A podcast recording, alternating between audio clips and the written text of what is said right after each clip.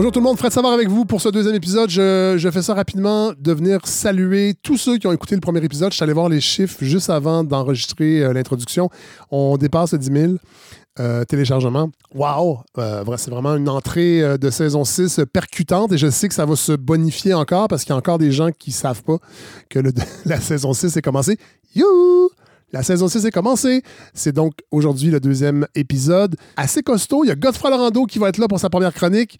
Il y a un roman graphique qui sera à l'honneur. Je dirais un essai graphique. En fait, je suis pas le plus grand lecteur de romans graphiques, mais pour celui-ci, résister et fleurir, j'avais pas le choix parce que c'est vraiment, vraiment euh, une œuvre euh, magnifique, extrêmement intéressante sur le plan du dessin, évidemment, mais sur le plan intellectuel, sur le plan des idées et, et- et- la conception et comment ça s'est développé. Vous allez voir, c'est vraiment un très, très, très beau projet. Et on va aujourd'hui présenter le nouveau numéro de l'Inconvénient avec Sarah-Louise Pelletier-Morin et Mathieu Bellil, qui en plus voulait, et ça, c'était pas prévu, il a fait ça un peu à la dernière minute. Euh, il a écrit ça sur le coin d'une table, là, alors une, une chronique de presque une demi-heure sur les résultats de la partielle dans Jean Talon. Alors, et, vous allez voir, on a eu une pas pire discussion, euh, tous les trois, euh, à ce sujet. Euh, il va y avoir Godfrey Lorando qui va venir faire sa première chronique. Je vous donne pas le sujet, mais je vous donne peut-être un petit indice. McMasterville, Pierre Fitzgibbons. Mais en même temps, ça va être ça et autre chose. Alors voilà, c'est ce menu qui vous attend pour le deuxième épisode. Bonne écoute tout le monde.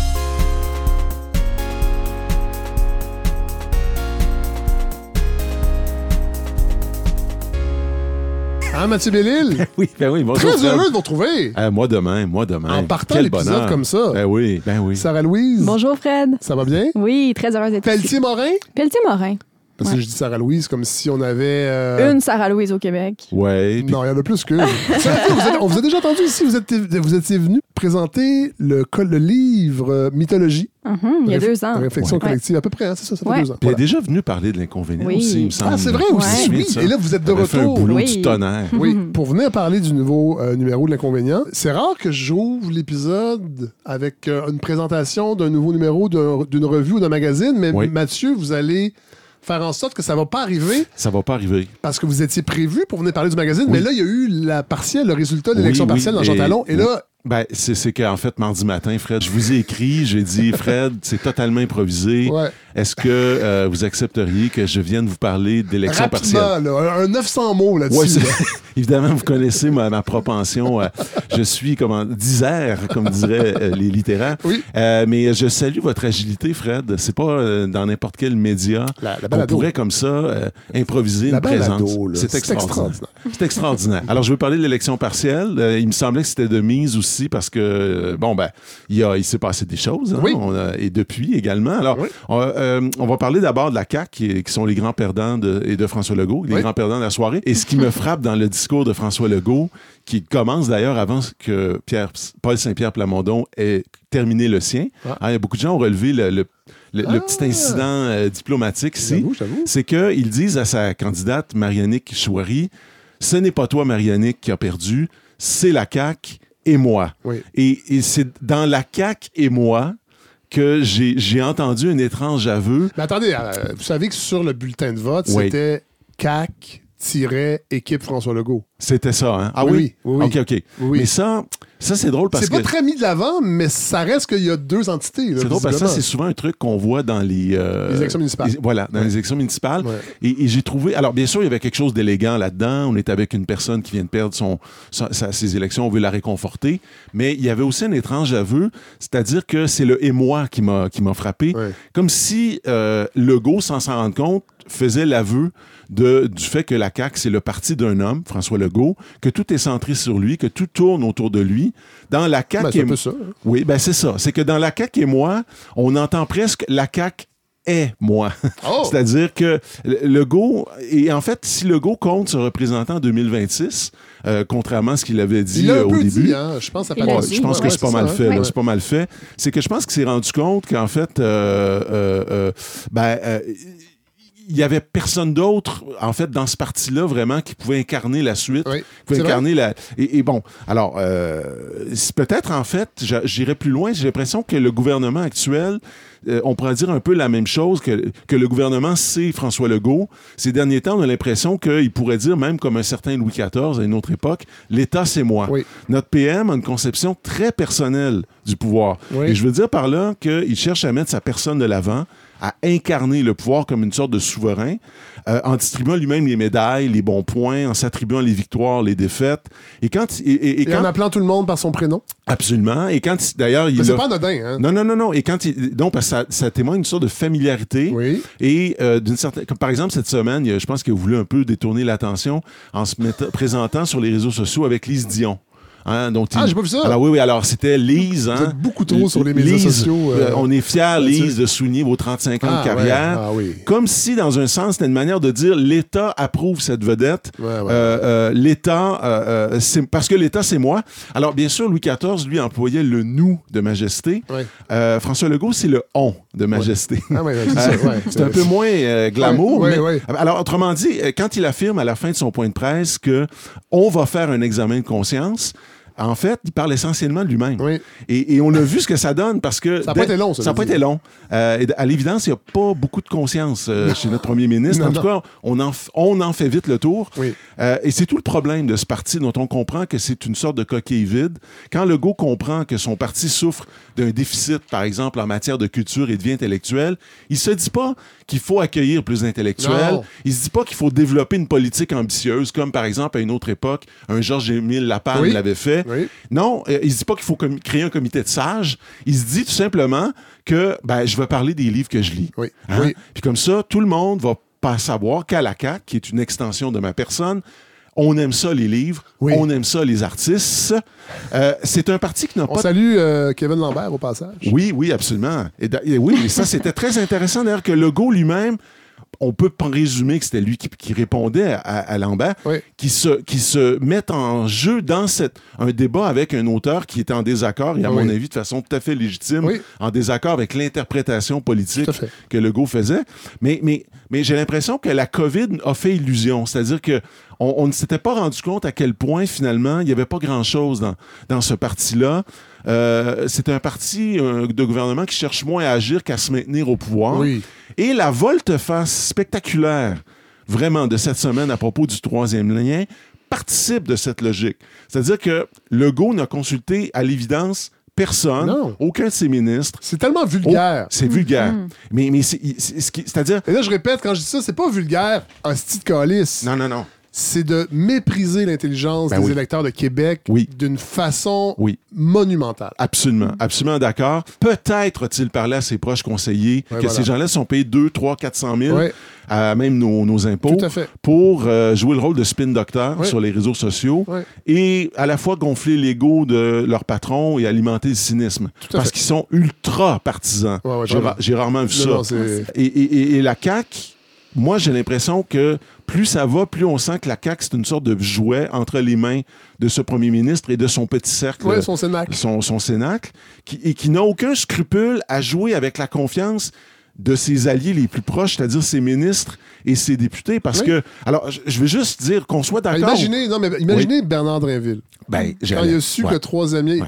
toute l'émotion Ah qu'il a dû traverser Il a dit être en Bernard, tabaslac. mais il a dû pleurer de Oui, rage. non, mais avec, avec raison. Ce que je veux dire, c'est qu'on soit pas ou contre le troisième Oui, oui. C'est que là, regardez ce qu'il a fait. Les- ces gens-là, Drainville et Biron, ont dû essuyer leurs larmes en découvrant qu'ils s'étaient fait avoir. Oui. OK? Parce qu'on leur a Oui. quand même dit, vas-y, puis on, va- on est derrière toi, puis ça va se faire. Là, on leur dit tout à coup, ben, peut-être qu'on va le faire finalement. Ouais, mais on va Et- mieux consulter les gens. Ouais, c'est ça. Moi, là, honnêtement, Puis la- Il faut, puis il faut faire confiance à la sagesse des gens. Ouais, c'est mais ça. pas toujours. Mais pas toujours, c'est ça. Quand C'est- ça nous arrange. Voilà. Ouais. Alors moi, je- la seule image qui me vient en tête, c'est l'image de ce chat repu Oui. Qui s'amuse à attraper des souris et qui joue avec. J'ai l'impression que Legault a fait un peu ça avec ses propres alliés Ouais, ouais. et qu'il a fait un peu ça avec les gens de Québec. On peut comprendre donc que les gens de Jean Talon aient voté pour le Parti québécois, ou en tout cas que ce Oui. soit chercher une alternative. Oui. Clairement, euh, le Parti québécois comptait lundi soir sur ce que je considère comme le meilleur candidat Pascal euh, Paradis, président d'Avocats sans frontières Canada, qui est intéressant pour un candidat du PQ. Oui, mais ça, ça Euh, c'est pas bien ouais. grave. Non, ça. non, non, non, mais non, on, mais non. on- on peut, on Non, peut- on fait des petits clins on d'œil. peut jongler avec Moi, ça. non, sûr, facilement quand on est indépendantiste. Absolument. On peut, on siéger 30 ans à Ottawa puis se dire quand même très, très, très c'est tanné du Canada. Grand, grand défenseur des droits de la personne, reconnu à l'international, natif de la circon- circonscription de Jean Talon, le fait même que la CAQ l'ait courtisé l'an dernier était une preuve de sa qualité, et c'est pourquoi les tentatives de le salir en début de campagne Ouais, ça, aussi c'était- ouais. Euh, ce qui est très intéressant dans cette victoire-là, à mon avis, c'est que Paradis va apporter, je pense... Cela dit, cela dit Ouais. on n'est on n'est pas dans le sein des saints. Parce que Ouais. la rumeur disait Oui. aussi que c'est- le qui candidat. magasiné un petit peu lui-même, tu veux dire? Vous voulez dire? Mais, Oui. mais- mais des gens comme ça, des, politi- des, des, des, des députés rotards comme ça, il n'y en a plus. Non, ben non, ben non, ça n'existe pas. Non, mais moi, ce, qui ce que je trouve intéressant de Paradis, c'est que je pense qu'il va apporter un son de cloche, un- à cause de sa formation et de son expérience, Ouais. son de cloche un petit peu différent au PQ, un peu différent de ce qu'on entend euh, du point de vue, disons, des nationalistes conservateurs. Paradis, en tant que défenseur des droits individuels et ouvert aux différences et aux Oh là minorités, là. euh, a quelque chose d'un peu woke. Oui, mais euh, en fait, ça, ça fait partie aussi du problème actuel, je pense, au PQ. C'est que dernièrement, tout ce qui n'est pas 100 150% péquiste passe pour euh, quelque chose de Ouais, dangereux Puis- et déviant. Euh, puis nourrir cette panique morale Oui, autour des ça. identités de genre, Ben, des voilà. toilettes non genrées. Alors, les lits. Il y a, tu sais, il y a- On, on espère que M. Paradis va peut-être s'asseoir avec les, les concepteurs de cette stratégie pour leur dire de Oui. se prendre un petit parce peu que la, la- la sortie de PSPP contre ces fameuses toilettes Ouais. avait quelque chose de- d'assez populiste et amateur. Ouais, ouais. Euh, et je me dis que peut-être Pascal Paradis, l'autre Pascal, assis autour de la table, aurait euh, invité tout le monde à, à la prudence. dit, pour les- juste pour terminer, finir, les, les- les toilettes non genrées, c'est une idée qui est déjà dans le plan de rénovation des écoles qui était permise, tu sais, pour toutes sortes de bonnes raisons. Oui, je veux saluer, saluer ma cousine, Ah. Pascal, qui, qui habite à Rouen-Noranda Oui. et dont les enfants vont à la fameuse école Ah, où ils l'ont provoqué. Et savez-vous pourquoi ça a été fait? Ça a été fait pour une raison qui avait rien à voir avec Non. la gauche. Voilà. C'est parce qu'il y avait des toilettes des gars étaient sur un étage, Oui. les toilettes des filles étaient sur l'autre. Elles étaient toutes vétustes. Oui. Et pendant qu'on rénovait un étage, fallait que la toilette qui restait soit Oui. mixte. Voilà. Et, et que quand on a fini la- les, les toilettes de l'étage d'en haut, qui sont devenues non genrées parce que, pour des raisons purement pratiques, on a dit on va faire celle d'en bas. Maintenant, est-ce que des parents étaient mal à l'aise avec ça? Peut-être. Oui, peut-être. Mais ça n'avait pas, ça n'avait pas de lien avec un complot Mais non. gauchiste. Tu sais, à un moment Non. donné, il faut quand même retourner aux faits. Là. Voilà. Euh, moi, en tout cas, je, je, je, je- je voulais juste quand même le, le- le dire. euh, la présence de Paradis, j'insiste là-dessus parce que je mise beaucoup sur lui. Oui. Je pense que vous avez compris. euh, re- permet peut-être de renouer. Vous avez gagné vos un- un élections certain- dans Jean Talon, Mathieu. Bah, je sais pas. ouais, peut-être, peut-être pas. Je- je- non, je suis assez- reste prudent là-dessus. C'est pas grave. Euh, le- Non, mais moi, je, je- je trouve qu'il y a un petit quelque chose de. J'ai- J'aime beaucoup le sourire dans- de Sarah-Louise. Ouais, Sarah connaît. Louise. Avez-vous gagné vos élections, vous, Sarah-Louise? Oui, vous êtes pas de Québec, vous? Non. Zéro? Non, pas du tout. Ah, je pensais que votre Vous êtes famille d'où, euh, était Sarah-Louise? originaire de Québec? Hmm, un peu. Ah, ok. Bas c'est du ça. fleuve, non? Bas du fleuve. Bas du fleuve. Ah, c'est ça. Ouais. Les gens, les gens osent plus le dire. Mais le bas hein, du fleuve, qui c'est un, Québec. c'est un bastion, c'est un bastion péquiste, ça, le bas du fleuve, pas mal. Bon, non? allez, poursuivez. OK. Bon, euh, non, mais euh, je j'ai pen- je pense un peu à Gérald Godin. Il y a quelque chose du péquisme euh, qui se- qui s'est un peu perdu. Euh, il y a encore probablement des gens à gauche au PQ, des gens qui croient à la social-démocratie, qui ont un cœur de rassembler, des gens que l'immigration n'effraie pas Ouais. euh, et qui pensent qu'on peut accueillir la différence sans se renier. Mais hélas, la tribu médiatique qui parle au nom du Ouais, PQ ces temps-ci n'est pas tellement intéressée Mais, à Mathieu, réfléchir à l'intégration. Je, vous- je vous confirme que ces Ouais. gens-là existent. Ben oui, J'en ai croisé. Ben oui.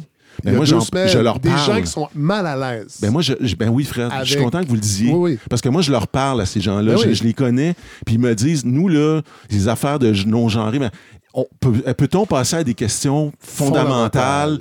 Peut-on Ouais. avoir un peu de transcendance? Là, Ouais. Tu sais, quand on est rendu dans les chiottes, puis les Ouais. urinoirs, là. OK? Mais si je peux me permettre, euh, moi j'étudie les polémiques, là, c'est Oui. mon sujet Mhm. de thèse, donc euh, j'ai travaillé sur les polémiques slaves et Canada, puis ce qu'on observe souvent, c'est que dans des polémiques comme ça, ben ça diffuse euh, des concepts qui sont souvent peu connus, par exemple l'appropriation culturelle. Ben, On a eu un gros débat de société autour de l'appropriation Mhm. culturelle, alors que c'était pas du tout connu avant. Fait que là, on va Oui, peut-être oui. se mettre à parler plus des trans, plus de l'identité de genre. Puis je pense que c'est.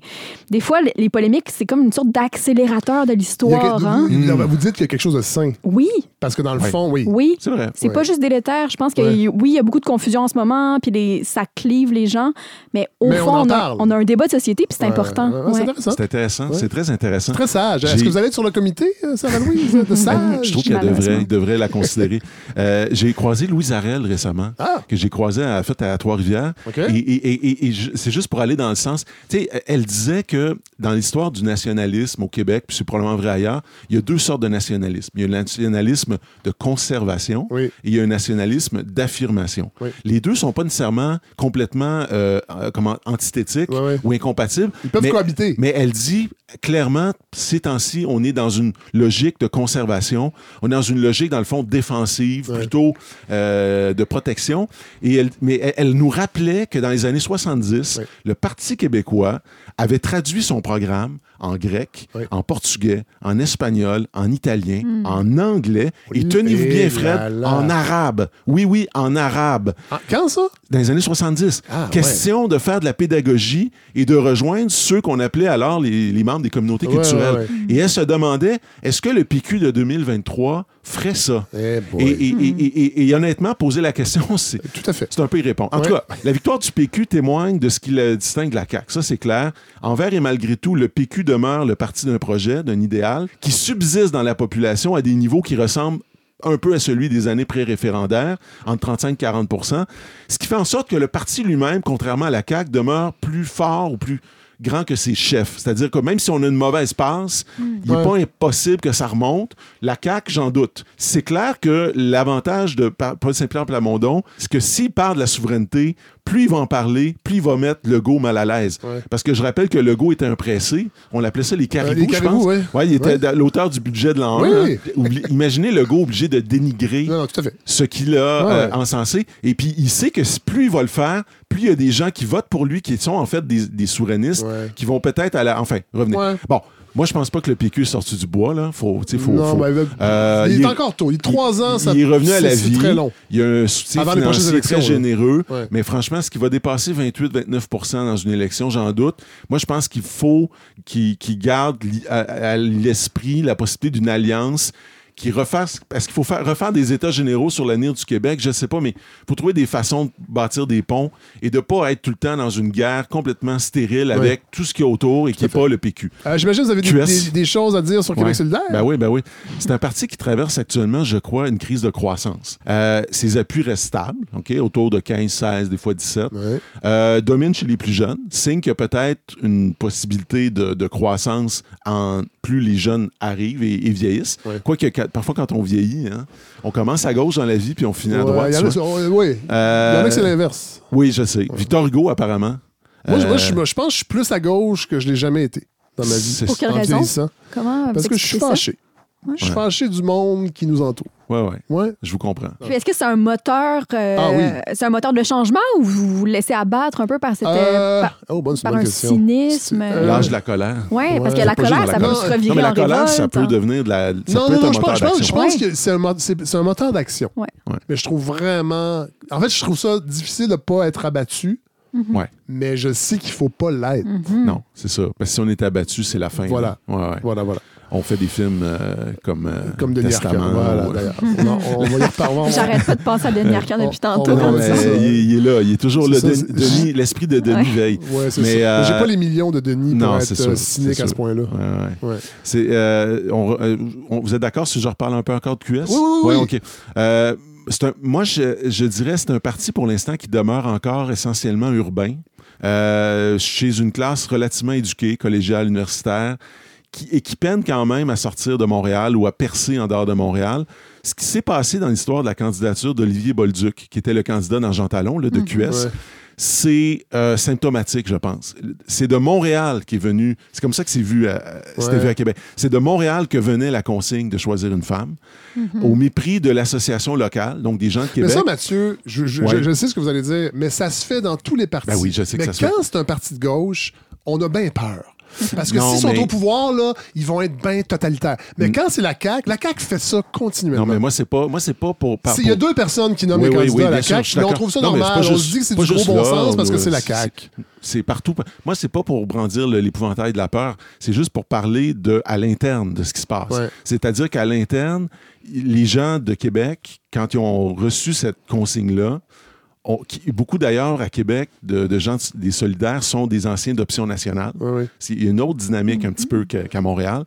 Et ils ont dit C'est-à-dire non. les sept personnes qui Non, étaient non, dans c'était J'ai plus que été ça. nationale. militante Non, non, pour Option nationale à ça. Faut l'époque. pas oublier quand même que euh, Sol Zanetti, Huit- Catherine oui, non, non, Dorion, oui, oui, oui, je sais, je sais, je sais. Jean-Martin Hossan, c'est à tourner- Québec, il y a ça. Ça- Je veux dire, j'étais à Québec. Mais tu sais- Fred, je suis allé à Québec récemment Oui. et on m'en a parlé. Ah, on je a sais, parlé non, de non, ça. je sais, Mathieu, mais De l'insatisfaction de... membres de partis politiques Ben, quand sûr. vient le temps de Ben, mettre des gens comme candidats, c'est tous les partis. Euh, il y a des tensions, c'est-à-dire qu'on se rend compte que Qu- Québec solidaire est aussi une coalition. C'est-à-dire que là-dedans, euh, il y a- on sent des tensions entre la base militante et le caucus.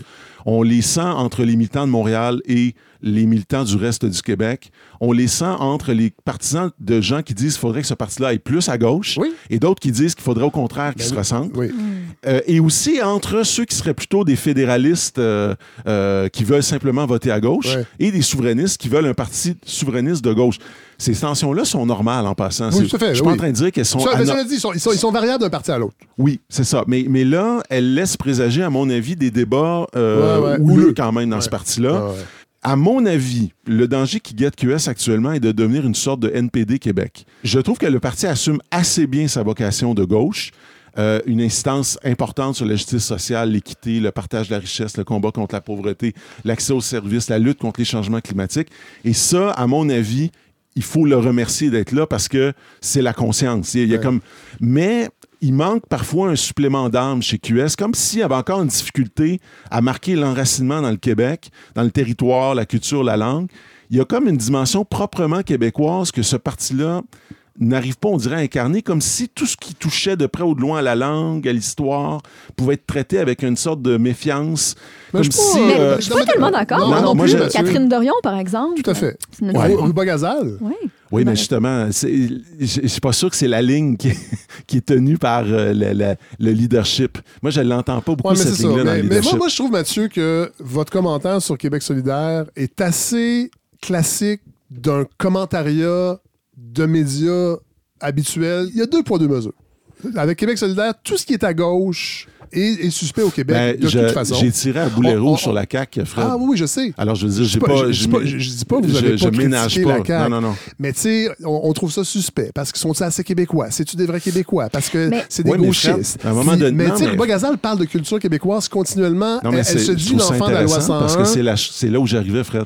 J'arrivais à me dire que la meilleure chose qui pourrait arriver actuellement à QS serait de pouvoir compter sur une femme comme leader. Ne là, serait-ce faut que, pas que ça vienne de ne Montréal. serait-ce que pour assurer. Ça, vous non, êtes à non, Montréal, non, vous, là, là. Non, non, Vous attendez. habitez Montréal. Ne serait-ce que pour assurer la répartie de tous ces hommes qui dirigent et se, et- et se battent. Et pour moi, actuellement, Ruba Gazal, c'est paradoxal, mais c'est la beauté du Québec. C'est la mieux, à mon avis, la mieux placée Ouais. pour connecter avec les Québécois en dehors de Montréal. Tout à fait. Savez-vous pourquoi? Parce que je pense qu'elle va, elle- elle- justement, elle, va pouvoir assumer sans aucun complexe le- le- le- à la fois la justice sociale, l'inclusion, euh, mais aussi la dimension de la langue, de la culture, de l'indépendance. Tout ça, va, pour moi, c'est elle actuellement sur laquelle je fonde mes espoirs. Ouais. Parce que je pense qu'elle va arriver à parler du... Elle arrive à parler du Québec et de- du territoire et de, et de l'histoire avec une fraîcheur et avec une perspective qui est à la fois interne et externe. Elle, elle dit souvent que elle a deux nations et aucun pays. Parce qu'elle est palestinienne, mais qu'elle n'a pas le pays de la Palestine, elle l'a pas. Puis qu'elle est québécoise, puis qu'elle n'a pas le Québec. Ouais. Mais ça, c'est- il y a une fraîcheur là-dedans. Ouais. Je ne sais pas si je vous déstabilise, Fred, parce que là, je sais Non. pas si je, je, je suis toujours dans le commentariat classique et banal euh, non, j'ai sur pas, QS. Mathieu, j'ai mais- pas dit banal, mais au Québec, Ouais. on a beaucoup de difficultés à parler de la gauche.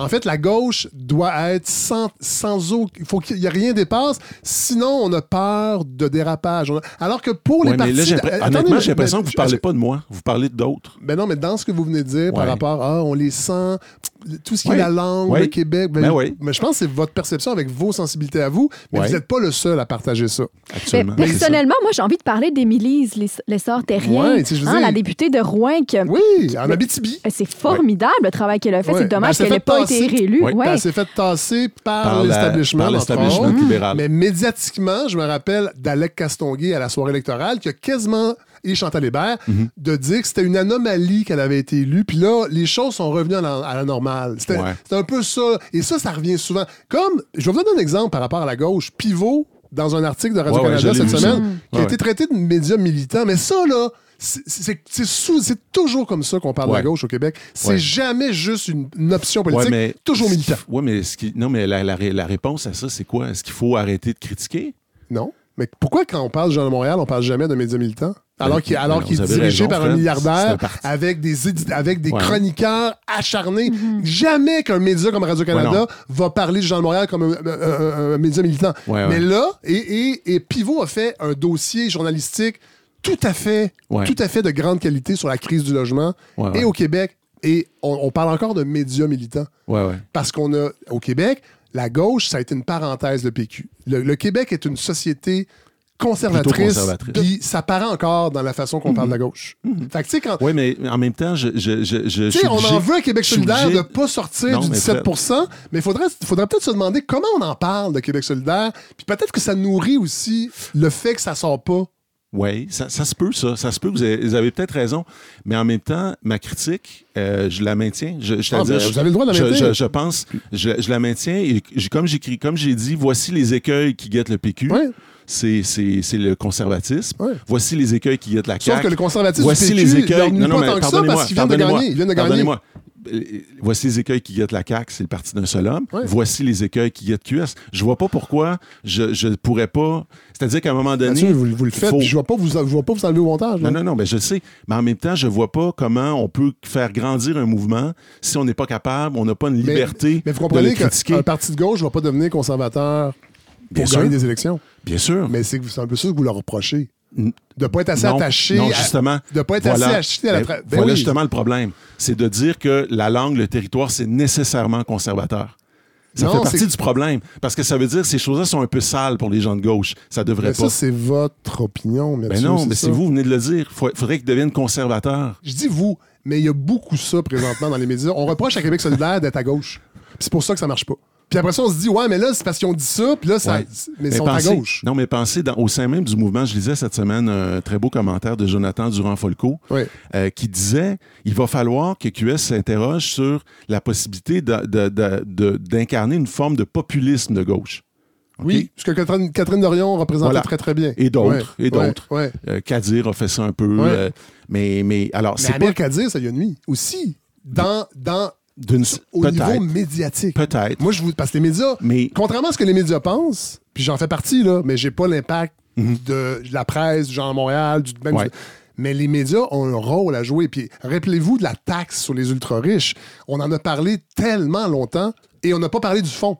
C'est-à-dire Mhm. Ouais. l'assiette fiscale, comment Ouais, elle est répartie. ouais, bien sûr. Mais là, oh, un parti de gauche veut taxer les riches.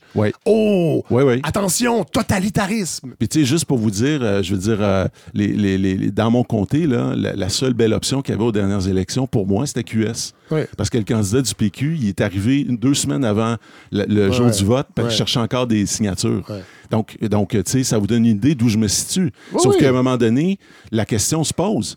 Il, ça se la pose à QS. Là. Je Comment sais, on ben fait oui, pour à fait. sortir de Montréal? Tout à fait. Pour pas être juste le parti de la ligne orange et de Et quelques pourtant- picots. Ouais. Ben Après, je veux Ouais. dire, après, il y a toutes sortes de chemins qu'on peut prendre. Ouais. Mais on peut pas juste dire euh, on a raison, puis les gens, à donné, vont le découvrir. Est-ce que je parle du Parti libéral et des conservateurs? Ben oui, un petit peu. Honnêtement, tout ce que je peux dire sur Ah, eux, c'est que, à ce qui reste d'appui dans la population, ben, Mathieu Bellil. avec des résultats aussi faméliques, franchement, je me demande même pourquoi on continue de parler du Parti libéral du Québec. Ouais. Euh, comme d'une force politique sérieuse, en particulier dans les médias francophones. Parce que chez les francophones, actuellement, ils sont derniers, Ils sont en arrière Ouais, des ouais. conservateurs. Ouais. Et le- je pense que le dernier sondage leur donne 8% chez les francophones, 13% pour les conservateurs. La seule chose qui sauve ce parti de l'insignifiance actuellement, c'est Marois Risky. Oui. brillante critique en, en éducation, Oui. dont on regrette seulement qu'elle ait choisi de travailler au sein d'un parti qui, au fond, euh, traîne tellement de casseroles et de boulets que. Mais elle est on- libérale, c'est ça. Oui, c'est ça. Qu'est-ce qu'elle fait sinon? Ben, moi, je ben, ben, Elle est libérale. Je veux dire, Avec euh, les valeurs ouais. libérales. Elle peut quand même, je la sens quand même plus de gauche, non? Un petit, elle- elle- je dis pas qu'elle n'est pas un peu libérale, mais elle est aussi de gauche Ben, dans sa manière de, de parler d'éducation. non, bien. Ah non, non, non. Mais- on peut pas être, ben, on peut pas avoir, on peut pas être de gauche, mais quand même, par exemple, respecter les un libertés peu plus individuelles. Oui, oui, oui, oui, oui, bien Ben, je sûr. pense que oui. oui, dans ce sens-là, oui, Oui. tout à fait. Hey Mathieu, Ou pas. Oui, merci pour ce moment euh, croustillant. je sens que ça va, ça va barder sur les réseaux sociaux.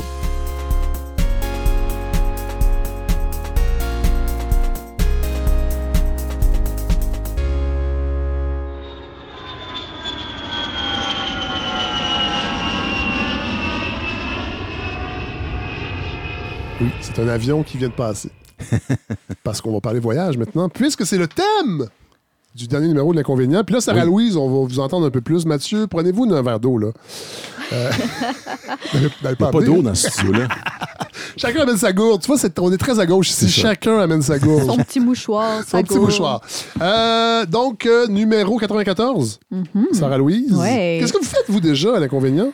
Euh, moi, ça, les gens se disent, qu'est-ce qu'elle fait là? Ben, moi, je suis sur le comité de rédaction. D'ailleurs, on a une nouvelle membre cette année, Oui. Martine Belland, Oui. Hein, qui est prof et euh, vice-rectrice euh, de l'Université Sainte-Anne. Euh, donc, thème, euh, peut-on encore voyager? Question brûlante, sans faire de, mauvais jeu de mots. Comment vous êtes arrivé en réunion? euh, Ben, L'idée de ce numéro-là est, est née l'été dernier euh, durant un Zoom avec des collègues alors que j'étais dans un séjour de recherche en Europe. On s'est mis à parler de notre amour et de notre désamour euh, pour le voyage. Puis ce qui m'a frappé, c'est qu'on avait tous des points de vue très différents sur euh, la meilleure façon de voyager. Par exemple, il y a une personne qui se disait passionnée de voyage au sens strict, là, donc au sens euh, du tourisme. Une autre personne n'avait pas du tout l'attrait du dépaysement et disait avoir besoin de sa routine, de ses objets pour penser, pour écrire. Euh, puis la discussion a bifurqué vers le slow living. hein. Donc ouais, cette ouais. manière de... de je vous regarde, ça, c'est quelque chose qui vous, qui ben, vous plaît? Non, non, non, c'est- ça me fait toujours rire, ces petites tendances-là. Ouais. Euh, slow TV. Euh, slow TV, slow food. c'est Une certaine... Ouais, c'est ça. Donc, slow living, hein, c'est cette manière de reproduire en quelque sorte l'expérience du voyage à Montréal en ralentissant, en prenant le temps d'explorer des nouveaux quartiers, Ouais. en allant chercher son pain à la boulangerie. Euh, hein, donc, en faisant un parcours différent. Donc, ça rejoint un petit peu le, le propos de, de, de l'éditorial de Mathieu Bellé. Oui. Alors, ce numéro s'inscrit. Ah, Mathieu? euh, oui, ça, Ah ouais, ça- s'inscrit dans l'air du temps. Il y, a, il y a une nouvelle pudeur, une gêne, une culpabilité à prendre l'avion, mais en même temps, on continue à vouloir partir. hein. C'est presque irrépressible comme désir. On veut découvrir le monde et on veut s'exhiber aussi hein, en Ouais. train de voyager. Puis, Cela à dit, part- il y a des gens pour vrai qui. Moi, moi, oui, moi ça, oui, j'allais vous poser la question. Vous, c'est quoi votre rapport au voyage? Est-ce que vous, Ah, vous ben avez moi- la piqûre ou vous êtes... Euh, je, non, j'ai jamais. Ben oui, j'ai voyagé dans ma vie. Mais avec ma blonde, on a eu cette discussion-là. Puis on a décidé, pour les prochaines années, de Hmm. ne pas prendre l'avion. Mhm. Puis je, je peux vous dire, dans mon entourage, on n'est pas les seuls. Il y en a qui ont décidé que non, c'est trop important pour eux. Est-ce que ça vous mange? je- je vais. Non, que- que- non, c'est pas- Mais, non, c'est mais pas moi. Attendez, moi, j'ai la chance avec la balado de beaucoup, beaucoup me promener au Québec. Mhm. Et j'ai pas fini. Vous, vous l'incarnez, l'enracinement dans le Mais territoire. vous Je voyagez d'une autre manière. Ben, c'est ça, Oui, mais il faut mais- suivre Fred Savard. Mais, mais j'ai encore trop d'endroits que j'ai pas vus. Mais on a décidé, je dis pas que je prendrai jamais l'avion dans les dix prochaines années, mais on a, on, on- on a, on a vraiment cette réflexion-là, puis on n'est pas les seuls dans notre Mais c'est ce qui est formidable aussi au Québec, c'est qu'on peut voyager euh, à travers les routes et pas prendre l'avion puis découvrir Ouais. des territoires mais pour, extraordinaires. Mais- mais pour beaucoup de Québécois, c'est pas ça un voyage. Je peux me permettre, je veux pas être, euh, comment dire, être rabat-joie, mais euh, malheureusement, non, mais malheureusement, Fred, vous êtes trop peu nombreux à penser comme ça parce que Mhm. on a battu un record du Oui. nombre d'avions dans le ciel. Euh, le 6 juillet Tout à dernier, fait. Il y en a eu, il y en avait au-dessus de 140 000 Ouais. dans le ciel en même sais. temps. Et comme par hasard, le 6 juillet dernier était la journée la plus chaude jamais enregistrée sur la Terre. Oui. Puis là, j'avoue que nous aussi, on commence vraiment à se demander, là, est-ce qu'on peut continuer? Parce que, puis je me permets juste de rebondir sur un texte formidable à la fin du dossier de Rodolphe Christin. Oui, Qui a, parler. fait des livres, qui a Oui. fait des livres sur la question Oui. euh, et qui, lui, dit en fait que la notion même de mobilité dans la modernité, elle a été établie comme une sorte d'idéal. Oui. Puis la mobilité sociale, Oui. la mobilité sur le plan des valeurs, sur le plan des relations, tu sais, toute la notion et, et de liberté, de- d'attache, de, bon. Et il dit en fait que la mobilité s'est imposée comme une norme aussi sur le plan du voyage et que même, et moi je trouve ça intéressant parce que je l'ai déjà, j'en ai déjà témoigné, Oui. il y a des gens qui, euh, à une certaine époque, se sentaient presque mal de ne pas voyager Oui. parce que voyager était un, un marqueur social. Tout à fait. Pour dire, regardez, moi j'ai des moyens, Oui. moi je suis une, une personne ouverte, cosmopolite. C'est encore ça. Mais là, disons que les sédentaires commencent à avoir des arguments Oui, oui, oui, pour oui, oui, dire, ben, oui, oui. euh, mais, mais ça a été longtemps ça. Oui. Puis il y, a l'en- il y a ceux qui ont les moyens de voyager, puis il y a ceux qui n'ont pas les moyens et qui en éprouvent peut-être une certaine souffrance, Oui. tu sais, qu'en- Oui. en termes de comparaison. Tu sais, moi, j'ai Oui, parce qu'il y a une pression sociale. une pression sociale. Alors lui, euh, Christin dit, c'est devenu invivable. Oui. Ça ne peut plus durer. C'est vraiment un texte important, Oui. je pense, dans ce numéro-là, Oui. qui fait écho et réponse à d'autres. Euh, Oui, parce que Louise c'est- fait un Uh-huh. très beau texte, Ben, euh, ça, elle, moi, sur autre chose que Je voyager. dirais que j'ai une vision plus romantique. Là. Puis euh, Christelle, dans son texte, a cette, euh, cette belle formule. Il compare le voyage avec une dépendance. hein. Il dit le propre des dépendances, c'est euh, c'est une expérience qui est plaisante et à la fois délétère. hein. Et le voyage, c'est Mhm. ça, c'est plaisant et délétère. Ben, moi, en l'occurrence, dans mon texte, là, je parle du côté plaisant. Oui. Euh, mais je m'intéresse moins au voyage au sens strict qu'au séjour, parce que je trouve que c'est la meilleure façon de voyager. Là. Mon texte aurait pu s'int- s'intituler Éloge du séjour. Qu'est-ce que vous voulez dire par, euh, par euh, le séjour, en fait? Bon, le séjour, hein, c'est, à mon sens, quelque part entre voyager et habiter. hein. c'est souvent plus Ah oui, long oui, qu'un oui, voyage. Donc, on s'installe quelques mois dans un lieu. Mais on est destiné à le quitter, donc c'est pas comme habiter. Euh, puis pour l'avoir vécu à quelques reprises, euh, chaque fois j'ai remarqué que le mode du séjour, là, en tant que parenthèse, ça faisait naître un état très bénéfique, très stimulant, notamment pour la création. hein. Il y a presque quelque chose d'hypomaniaque dans le séjour, comme si le fait d'aller vivre quelque part euh, durant deux ou trois mois était le moteur du désir, d'une sorte Ouais. de vitalisme, de libido hein, au sens large. Donc j'ai écrit des, des courts aphorismes là, là-dessus. Ouais. Euh, c'est une espèce de carnet de voyage, ça faisait 50 pages, puis c'était pas destiné à être publié, là, mais finalement j'en ai retenu quelques, quelques-uns pour euh, le numéro. Ouais. Il y a un dialogue dans ce, dans ce numéro-là. Mathieu, vous, en- vous l'avez dit un peu parce qu'il y a, il y a- bon, euh. Yann Hamel Oui. Mhm. fait un texte qui s'appelle Du bon usage et privilèges. Oui, qui est vraiment intéressant. il est intéressant, Ah. très ironique. Oui. Un Puis- texte cynique, mais qui Oui. évolue, Ouais. puis qui, qui, Oui, oui, oui. au fil de la réflexion, qui devient Ouais. critique, puis Oui, presque parce que lyrique Yann à la Hamel qui est professeur, disons-le, qui est professeur? Il est Oui, de professeur création littéraire à la voilà. Téluc. Voilà. Et là, la- la- parce que c'est une vraie question qui se pose aussi, parce que tous ces professeurs, là, euh, dont plusieurs nous écoutent et on Oui. les salue, euh, participent à des colloques internationaux, Oui. prennent Ah. beaucoup l'avion. Oui. Puis là, à un moment donné, tu sais, est-ce que ça vaut la peine? Est-ce que ça vaut la peine d'aller dans un colloque sur le réchauffement climatique en avion pour aller ça. Discuter? Ben oui, Ouais, ben, ouais, Il y a ouais. quelque Ben chose d'absurde là-dedans. Ce que j'aime dans la proposition de Sarah Louise, dans sa réflexion, c'est que dans le séjour, il y a comme au moins une sorte de... Ben, on se déplace pour la peine. Ouais. Euh, mais tous ces petits voyages courts, là, ces sauts de puce euh, Ouais. euh, éclairs là, de 2, 3, 4 jours. Ouais. dans- je trouve- Sont-ils nécessaires? sont-ils nécessaires? Puis d'ailleurs, il y a un très beau texte dans le numéro aussi de Louis Hamelin qui raconte ce qu'il euh, annonce dans le, livre- dans le texte euh, du, pardon, du numéro comme son dernier voyage à vie. Ouais. Il, il est allé en France. Il y a un petit côté grognon, mais c'est superbement écrit. Puis il nous explique, dans le fond, que euh, il y en a assez. Là. Ah ouais. Ne voyagera plus. Ben, moi, j'aime bien, justement, dans le texte de Louis Hamelin, on- il y a comme une, une sorte de romantisme aussi. Hein? Il Mm. parle des oiseaux, de sa visite des cathédrales, puis il revient ici, puis c'est une espèce de choc. hein. Il y a comme une gifle dans son texte. Il revient ici, puis il, il porte son masque, Ouais, son masque ouais. N95 pour, pour aller nettoyer les gouttières, tu sais, puis l'espèce de retour à la réalité qui est très dur. hein. Dans tous Ouais. les textes, il y a cette question-là du retour, de comment on revient Oui. de voyage, qu'est-ce qu'on emporte sou- avec souvent soi. la gueule de bois un peu quand on revient. Mm. Ouais. euh, il y a un beau texte aussi dans le numéro de euh, Dominique Garand Oui. qui parle de... Ça, j'ai trouvé ça très intéressant. Il parle de toute cette littérature québécoise, un volet de la littérature québécoise qu'on a un peu négligé depuis 40, 50 ans, qui est ce- cette littérature du voyage. Il y a un livre a- qui est paru il y a quelques années d'Isabelle Daunet, c'est un essai qui s'appelait Le roman sans aventure Oui, oui, oui. qui disait en gros que elle, elle constatait que dans le canon de la littérature ra- québécoise, Ouais. il y avait comme pas d'espace ou de place rien. pour l'aventure, il se passait rien. Elle, elle avait pas tort, tu sais. Ouais. Sauf que dans mais, mais Dominique Garand, Oui. qui est prof de littérature à l'UQAM, dit ben en fait si on dit qu'il se passe rien, c'est parce qu'on lit, on n'a pas lu les bons livres. C'est-à-dire, il y avait tout un. Et il, trou- il dit il y a peut-être quelque chose dans notre manière de traiter l'histoire littéraire Ah oui. qui nous a empêchés de considérer ces livres-là. Parce que, tu sais, on a eu longtemps au Québec une histoire littéraire centrée sur la nation, sur Oui, le, oui. le destin collectif. Puis le voyageur, c'est en gros, c'est un peu le déserteur. C'est celui qui sort, qui sort du pays. Qui ne puis s'inscrit pas dans la trame collective. Voilà. Donc, il est suspect. Suspect et on ne sait pas quoi en faire. Oui. Et, et Garand dit, en fait, non, il, a- il nous fait découvrir des livres que, jusque dans les années 60, Euh. euh, des livres que- qui, qui paraissent en même temps qu'Hubert Aquin puis que, que- que- que Marie-Claire Blais Ouais. et qu'on a un peu mm, négligé. Sinon, deux, deux, deux textes qui m'ont passionné, qui sont hors Mm. Ouais. sujet du voyage, c'est le texte de Robert Lévesque Ouais. sur L'occasion des- de la réédition des, De des Lerne? ca- cahiers de Lerne. Je, connais pas les- des cahiers de je connaissais pas les cahiers de Lerne sur Jean Echenoz. Oui, et Schnoz. On dit Echenoz, Ouais, c'est ouais. ça. Euh, Il y en a qui disent Echenoz. Oui, ici, ça se peut. ici, on disait Echenoz. Mais euh, un auteur que j'adore, moi que j'ai Ouais. découvert avec son livre sur Émile Zatopek, le Courir. Mais Oui. le texte de Robert Lévesque est passionnant. Et donc, c'est quoi les cahiers de Lerne, euh, Sarah-Louise? Les cahiers de Lerne, en fait, euh, ils vont publier toutes sortes d'entretiens sur l'auteur. euh, ça va être des, ça va être des, des- des spécialistes de l'œuvre qui vont écrire des textes. Ou va- d'autres ou- écrivains. Oui, qui- il va oui. y avoir des inédits aussi des fois. Ça Par exemple, Welbeck, il avait fait un, un abécédaire, Ouais, euh, ouais. toutes sortes Mhm. de choses comme ça. Est-ce assez qu'il peut y avoir ludiques, aussi un hein. peu des actes de colloque qui se mêlent là-dedans ou des, interventions dans Oui, des, je pense que oui. Genre colloque de Ouais.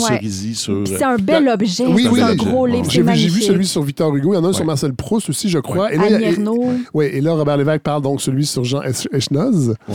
Et il y a aussi euh, Geneviève Le Tarte qui Oui. parle de ou- Philip Roth. mon autre auteur que j'adore, Philippe Roth. J'ai beaucoup aimé aussi, et, et- et c'est rendu mes préférés quand je lis l'inconvénient, c'est les chroniques de Georges euh, Privet. et Stanley Péan. Ouais. Mm.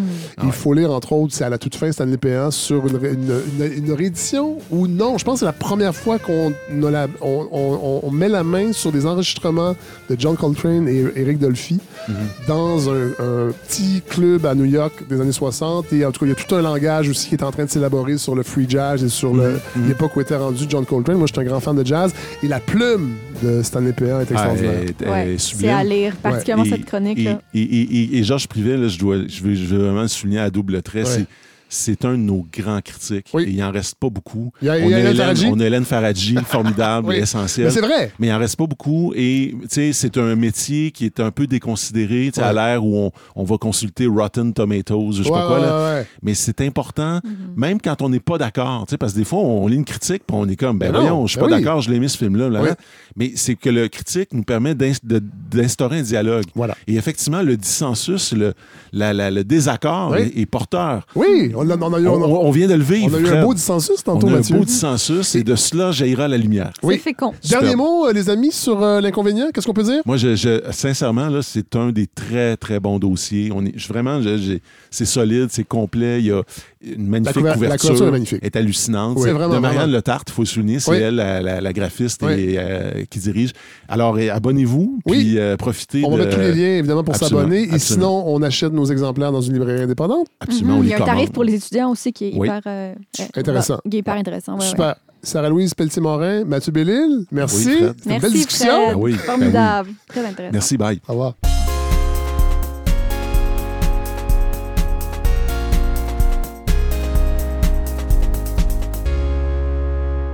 C'est avec grand plaisir que nous retrouvons Rolando! Je pensais que tu allais dire l'automne. Non, mais là, non. Aujourd'hui, on est. Là, on enregistre euh, le 5 octobre. Normalement, les gens, là, on est le 7 samedi quand vous écoutez l'épisode et il fait chaud en petit péché. Oui, et pourtant, si vous êtes rendu samedi, vous êtes sans doute dans un week-end de la- de l'Action de grâce. C'est vrai. Frais et pluvieux. Mais, Mais, oui, euh, Fred, mais de il fait retour. chaud. De Oui. retour. J'étais pas, euh, j'étais pas très inquiet de votre retour, votre fois, mais quand même. Ah, faut pas Je ne prends rien pour Il faut pas se prendre pour acquis. Moi non, Non. plus. Moi, à chaque fois, je me dis peut-être qu'il n'y aura plus besoin de moi. Ben non, jamais. Et ben c'est ça. Je me dis la même chose. Donc, euh, j'avais juste envie de recommencer. Puis, Là, je- euh, encore une fois, Fred, une fois par mois. Oui, Oui. on a trouvé notre air d'aller. Absolument. Puis c'est beaucoup mieux comme ça. Moi, ça me sécurise, euh, puis ça, me, ça, me- ça officialise une date. Moi, j'ai besoin d'une date de tombée. Oui. Ouais, c'est ça. C'est ça, ça le problème des impôts. Euh, Je suis pas obligé de définir à une date particulière parce que je dois pas d'argent au Ah, gouvernement. oui. Peut-être si j'avais une dette, euh, des intérêts qui commencent, mais euh, Ouais. ça me prend des dates butoirs. ça ça, ça m'aide. Ça m'aide. Et là, je vous ai envoyé. euh, Salutations à tous les gens qui sont allés à l'école alternative comme moi. Ils ont peut-être besoin de. qui, au lieu d'avoir des cours de mathématiques, écoutaient les Beatles. Exact. fait, fait vécu. Là, là, il y a toutes sortes d'affaires qui se passent Ouais. dans votre champ d'intérêt. Je sais pas trop de quoi vous allez nous parler. J'essaie de me garder un vent de fraîcheur. Ouais. Mais là, il se passe des choses euh, sur la rive sud de Montréal. Ben, il se passe des, il se passe pas encore des choses, à Non. part des belles réunions dans des écoles pour Oui. euh, se faire expliquer par des gens qui connaissent vraiment pas du tout le dossier. Non. euh, mais qui qui- connaissent les gens. De quoi parle-t-on, Fred? Est-ce qu'on pouvait éviter ce sujet-là? C'est la giga annonce de Oui. la semaine passée, cette Oui. usine de batterie qui vient s'installer, si tout va bien, à McMasterville.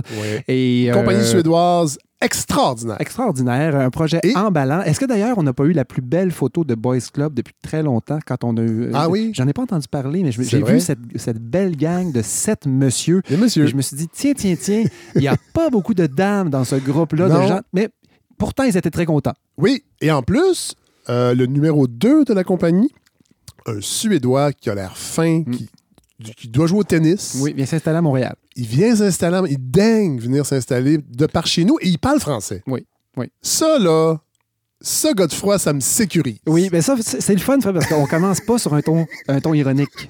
Euh, vous allez être surpris, Fred, parce que je me laisse un peu embobiner par cette histoire de batterie. Ah Parce non, mais il que, faut, il faut- faut- il faut donner une chance au courant. Ben voilà, Fait que c'était- je voulais vous en parler, mais avant de commencer de- à parler de notre gros dossier aujourd'hui, Mhm. j'ai quand même un petit retour à faire vers un monde merveilleux, le monde du rêve, le monde de l'hydrogène vert. ah oui. Hein, ça, c'est vrai, vous en avez parlé l'an Ben dernier. oui, on en a parlé, puis on avait compris que c'était quelque chose d'excessivement dispendieux qu'il Oui. fallait réserver en gros pour certains types de transports lourds Oui. et des industries qui ne pourront pas s'électrifier. Oui.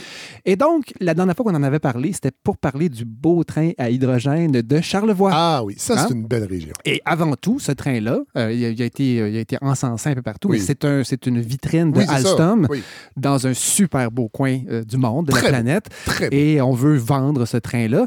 Quand même, c'est pas un train qui est seulement un pilote, là, c'est le, c'est le- le Coradia Island Oui. de Alstom. Et il y en a 14 qui ont été achetés par la Basse Saxe en Allemagne Ah. et qui roulent depuis euh, pratiquement un an. Et en fait, c'est pas juste des vitrines là-bas. Là. Non, non, là-bas, ils ont été achetés, puis le- la- la- l'Allemagne est en grand, euh, en grand projet de, de- de décarboner Ben oui. ce qui reste, parce qu'il y a beaucoup de rails électrifiés là-bas, contrairement à ici. Ah, Et donc, euh, ben, une partie de la réponse, c'était pas d'électrifier, mais d'utiliser des trains à hydrogène. Et donc, on a le même train ici. C'est comme la carte de visite américaine. Et dans le devoir, euh, Sébastien Tanguay écrivait quelque part au mois d'août, c'est un projet emballant, c'est une vitrine. Est-ce que on va, ça va nous permettre de poser des beaux rivets dorés à l'apocatière? Peut-être, mais en réalité, c'est vraiment qu'une. C'est c'est juste une fenêtre. Ouais, c'est tout. C'est une vitrine pour Alstom peut-être pour le Québec aussi. Euh, il y avait un petit buzz tout de même, des gens qui venaient visiter. Ben oui, le oui. patron de Amtrak, qui est une espèce de via rail euh, méga et ben américain, Venu. euh, est venu, il est venu faire son petit tour pour, pour, pour juger de tout cela.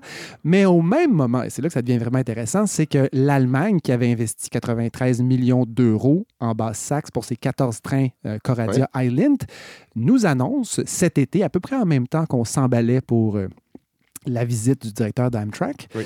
Euh, une étude de marché a démontré que les trains à batterie, donc les batteries standards, pas des, ba- des batteries lithium-ion, Oui. donc pas des batteries à, Hydrogène. à hydrogène coûterait moins cher à exploiter que ces fameux trains à hydrogène. Il y a aussi des problèmes rencontrés pour euh, un remplissage rapide et sécuritaire de ces bonbonnes d'hydrogène-là. Et donc, cet, cet endroit qui avait acheté 14 trains a totalement arrêté Oh! ses commandes et a décidé, euh, et a, bon, en fait, a déterminé que c'était moins cher d'aller vers les batteries. Et ça, c'est surprenant parce que moi, c'est ce que j'ai dit à ce micro-ci, le transport lourd Ouais. était inefficace en batterie. On parlait des bateaux, ce serait pas possible. On parlait des trains, ce serait pas possible. Et là, ben voilà, les batteries sont rendues tellement pas chères Ouais, ouais. qu'on est capable de penser en Allemagne de dire, ben non, on va décarboner avec des trains à batterie. Pour l'instant, peut-être que dans 20 ans, Ouais. l'hydrogène sera un peu différent. Ouais, ouais. Euh, juste un élément de, de- pour, pour en ajouter une petite couche. euh, à Montpellier, même chose, des projets d'autobus à hydrogène qui avaient été mis de l'avant. Eh bien, même chose, euh, on calcule que faire rouler un bus à hydrogène coûte à peu près 1 euro du kilomètre, tandis qu'exploiter un autobus à, batterie, ne coûte que 0,15 euros du kilomètre. Et donc, donc mais qu'est-ce qui se passe, Fred? Les batteries sont en train de devenir tellement pas chères. Ouais, ouais. Et là, j'ai commencé à creuser un peu là-dessus parce qu'évidemment, les batteries, c'est là où on s'en va en Oui. discutant ensemble, vous et moi. Oui. Euh, un article vraiment intéressant. En fait, il y a une, un po- un- une émission de radio que je suis souvent qui s'appelle euh, euh, Affaires étrangères Oui. sur France Culture et qui a fait le lendemain de l'annonce, par hasard, un spécial batterie. Européenne. Ah, donc, ça touchait beaucoup l'Europe. Donc, j'ai pas, j'ai pas ramené Donc, vraiment pas, c'est- c'est ici. pas tout à fait le même contexte. Mais par, non, c'est ce pas le même vous- contexte. Ils sont beaucoup dites, plus proches de la Chine. Puis les constructeurs automobiles allemands, européens et, euh, et la, la la compétition chinoise, il y a toute une dynamique là qui nous touche un peu moins. Ouais. Mais par contre, il y avait un article, on référait à un article de Fabrice Arroyo dans The Conversation, qui est une revue euh, web, et on nous expliquait que le, le prix des batteries, dans les 30 dernières années, a baissé. Il n'a pas baissé à peu près, Fred. Les batteries lithium-ion, leur coût a baissé de 97 Et là, oh boy, OK. dans les 30 dernières années. Ouch. Évidemment, il y a 30 ans, c'était, Oui, on était au début. Et en même temps, les batteries sont devenues de plus en plus performantes. Et qui est la reine de cette économie de, de batteries, en fait, d'arriver à faire des batteries de moins en moins chères? C'est la Chine. Et la raison principale, bien sûr, recherche-développement, mais c'est l'échelle. Ah. L'échelle Ah de l'extraction, Ah l'échelle du raffinage. Donc, la, la capacité de la Chine d'y aller, comme on dit, en, All in. en all-in. je pense Ouais. que- On dirait un nom chinois, all-in. euh, non, non. Prends-moi une petite note de ça, Fred, couper. Donc, euh, l'Europe se, demande en ce moment s'ils Ouais, n'ont pas manqué le bateau des batteries et donc se pose. Oh. euh, y a- Macron parle de la vallée des batteries là-bas aussi en France. C'est pas la même vallée que nous, mais c'est le même Est-ce que c'est une vocabulaire. vallée avec des punaises de lit, comme Je- le reste de la France? Sans doute. Misons Ça, là-dessus. il va falloir en parler éventuellement. En effet, il y a une flambée de punaises. En effet, dans les trains, entre autres, il y a- il y, a eu un problème déjà par le passé. Ah ouais. Euh, Des trains, une fois que les trains sont, euh, une fois que les trains sont infestés, on a un sale problème. Surtout en Europe. ouais. Mais donc, il y, a, il y a vraiment un boom pour répondre à la Chine, notamment en Europe, mais il y a aussi aux États-Unis Oui. qu'il y a vraiment un boom. Et notre boom à nous, celui de la, la vallée de l'innovation, est celui qui mène à l'annonce de la semaine passée de cette usine qui vient s'installer au Québec, grassement financée. Oui, avec C'est des fonds pas- publics. C'est pas étonnant. Ouais. Donc, il n'y a pas juste cette usine-là. Il y a l'usine de BASF aussi Oui. qui s'est installée ici. Il y en a d'autres. Il y en a aussi en Ontario. Il y a Volkswagen. Euh, et donc, est-ce que c'est tout à cause de Pierre Fitzgibbon? La question se En pose. fait, si on, pose, si on pose la question à Pierre Fitzgibbon, c'est peut-être qu'il va dire oui. si on pose la question à François Legault, Oui. il va nous dire on est chanceux de l'avoir. Oui, on est chanceux. Parce que c'est le roi des 5 à 7, c'est le Oui. roi du réseautage. Oui, Mais par contre, ça devient mélangeant quand il nous explique qu'on a financé à cette hauteur-là à cause de Lara Ray. Lara Ray. Ouais, il prononce ça comme ça. C'est Lara Ray. Et là, Fred, j'ai écouté plusieurs entrevues de Ouais. Pierrot et il dit systématiquement Ara Ray.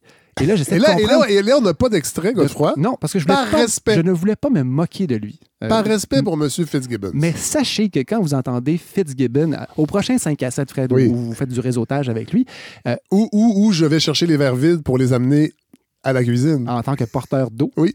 Euh, c'est drôle pour un porteur d'eau de- d'avoir des verres vides. Quelle ironie. Donc, Pierrot, Fred, euh, il appelle l'IRA. En fait, il a fallu que je comprenne. C'est- il parle de l'IRA. Donc, Ah oui, c'est ok. le Infla- Inflation Reduction Act. C'est une Oui. loi passée en Vous en 2022. avez parlé ici un peu? J'en ai parlé un peu, mais il y a comme deux gros projets de loi. Il y a le Chips for America, qui est un programme pour soutenir les semi-conducteurs et le C'est développement pas les, de... crou- les croustilles pour l'Amérique. Absolument pas, mais c'est une blague qu'on entend partout, Fred. Bravo. Ah, Euh, oui. je vais l'enlever. Et euh, ces deux grosses lois-là, en fait, visent finalement à rapatrier de l'industrie Oui. Aux États-Unis. Oui. Et il y a des milliards qui sont là-dedans. Et il faut pouvoir prouver qu'on va construire en sol américain.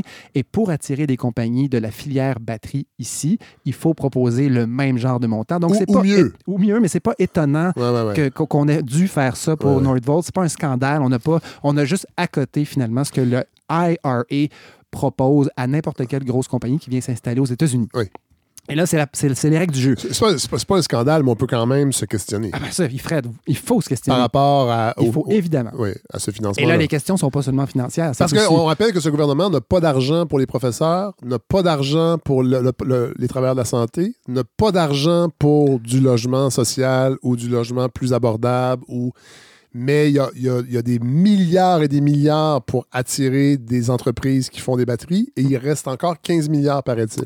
Et Fred, on vous répondra que tout ça, c'est pour brasser des grosses argent, Oui. pour être capable de dégager un, un succès financier pour Oui. le Québec, pour ensuite payer nos professeurs. Et créer des jobs payantes. Et ces jobs payantes-là, les gens prendront une partie de leur salaire payant pour l'offrir aux professeurs. C'est Voilà. ce que j'ai compris. ça, ça me semble tout à fait ça. Mais donc, euh, oui, des questions financières liées à l'investissement que ça représente. Est-ce que c'est un pari risqué? Est-ce que ça ne l'est pas? Euh, vous, avez, vous avez sans doute entendu parler de gens qui étaient d'accord avec cet investissement-là, puis d'autres qui Oui. trouvent que c'est une mauvaise idée. Dont le monsieur de la Banque nationale. Absolument, qui a été vraiment cité partout. On, on rappelle, God, que votre chronique d'aujourd'hui, on va pas décortiquer cette Non. annonce-là. Cela dit, on va- ça serait le fun éventuellement que vous nous permettiez de comprendre exactement Ne serait-ce que l'aspect vraiment technique de la transformation des- des- et, et aussi la chaîne d'approvisionnement, parce qu'il y a des questions éthiques fondamentales à se poser. Totalement. Et j'en parle un peu aujourd'hui. C'est justement ça qui est intéressant parce que je voulais pas creuser. Il y, a la, il y a la question environnementale de un, l'empreinte écologique de cette immense usine, les impacts sociaux de cette usine-là. On, a, on a parlé de logement, on a parlé de Ben, d'infrastructures. Euh, le- les reportages qu'on a vus en Suède, euh, les gens, j'ai l'impression qu'ils nous regardaient dans les yeux pour nous dire préparez-vous. Oui. C'est un peu comme la COVID au début en, Ouais. Italie quand on nous disait vous pouvez pas être prêt pour ça. Mais les maires de, de, de Ben, en villes- Suède, moi, j'ai entendu un reportage à Radio-Canada. Ça, ça- ça fait 10 ans Ouais, puis on nous qu'ils se disait, préparent. ils nous disent préparez-vous Oui. parce que c'est une grosse Mais j'ai affaire. confiance, ça va être bien fait, je Ben, pense. Fred, est-ce on- moi, je parle toujours de la vitesse affaire, la vitesse des affaires. Donc, est-ce, est-ce qu'on se donne le temps de réfléchir si on fonctionne à la vitesse des affaires? La réponse à cette question, c'est la plupart du temps non. Non. Pourtant, il faut le faire. Oui. Parce qu'en attendant de voir si on va regretter cet investissement-là, euh, moi, il y a un angle en particulier qui vraiment m'intéresse beaucoup. C'est le, le passage d'un mode d'extraction, ou en tout cas un mode de production qu'on appelle le mode en flux.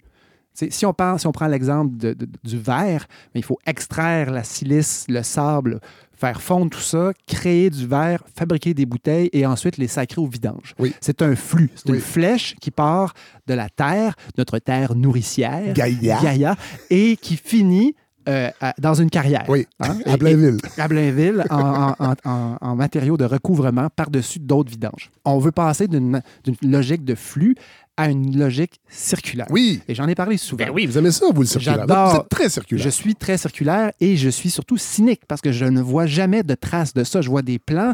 J'ai entendu des idées absolument fantastiques dont j'avais parlé ici, des architectes qui travaillent sur des ossatures d'édifices qu'on va être capable de démonter dans 75 ans et de réutiliser Ah ouais. parce qu'on pourrait avoir un modèle de construction, mais qui fait ça maintenant, construire, dépenser plus pour ça?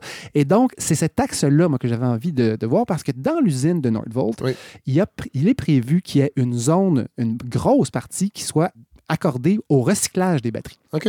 Et donc, euh, cette vallée de l'innovation dont notre beau François rêve et qu'on voit quand même sortir de terre tranquillement, est-ce qu'on va réfléchir à cette récupération des matériaux critiques? Parce que Ouais, ce ouais. qu'il y a dans des batteries, c'est ça qu'il faut comprendre.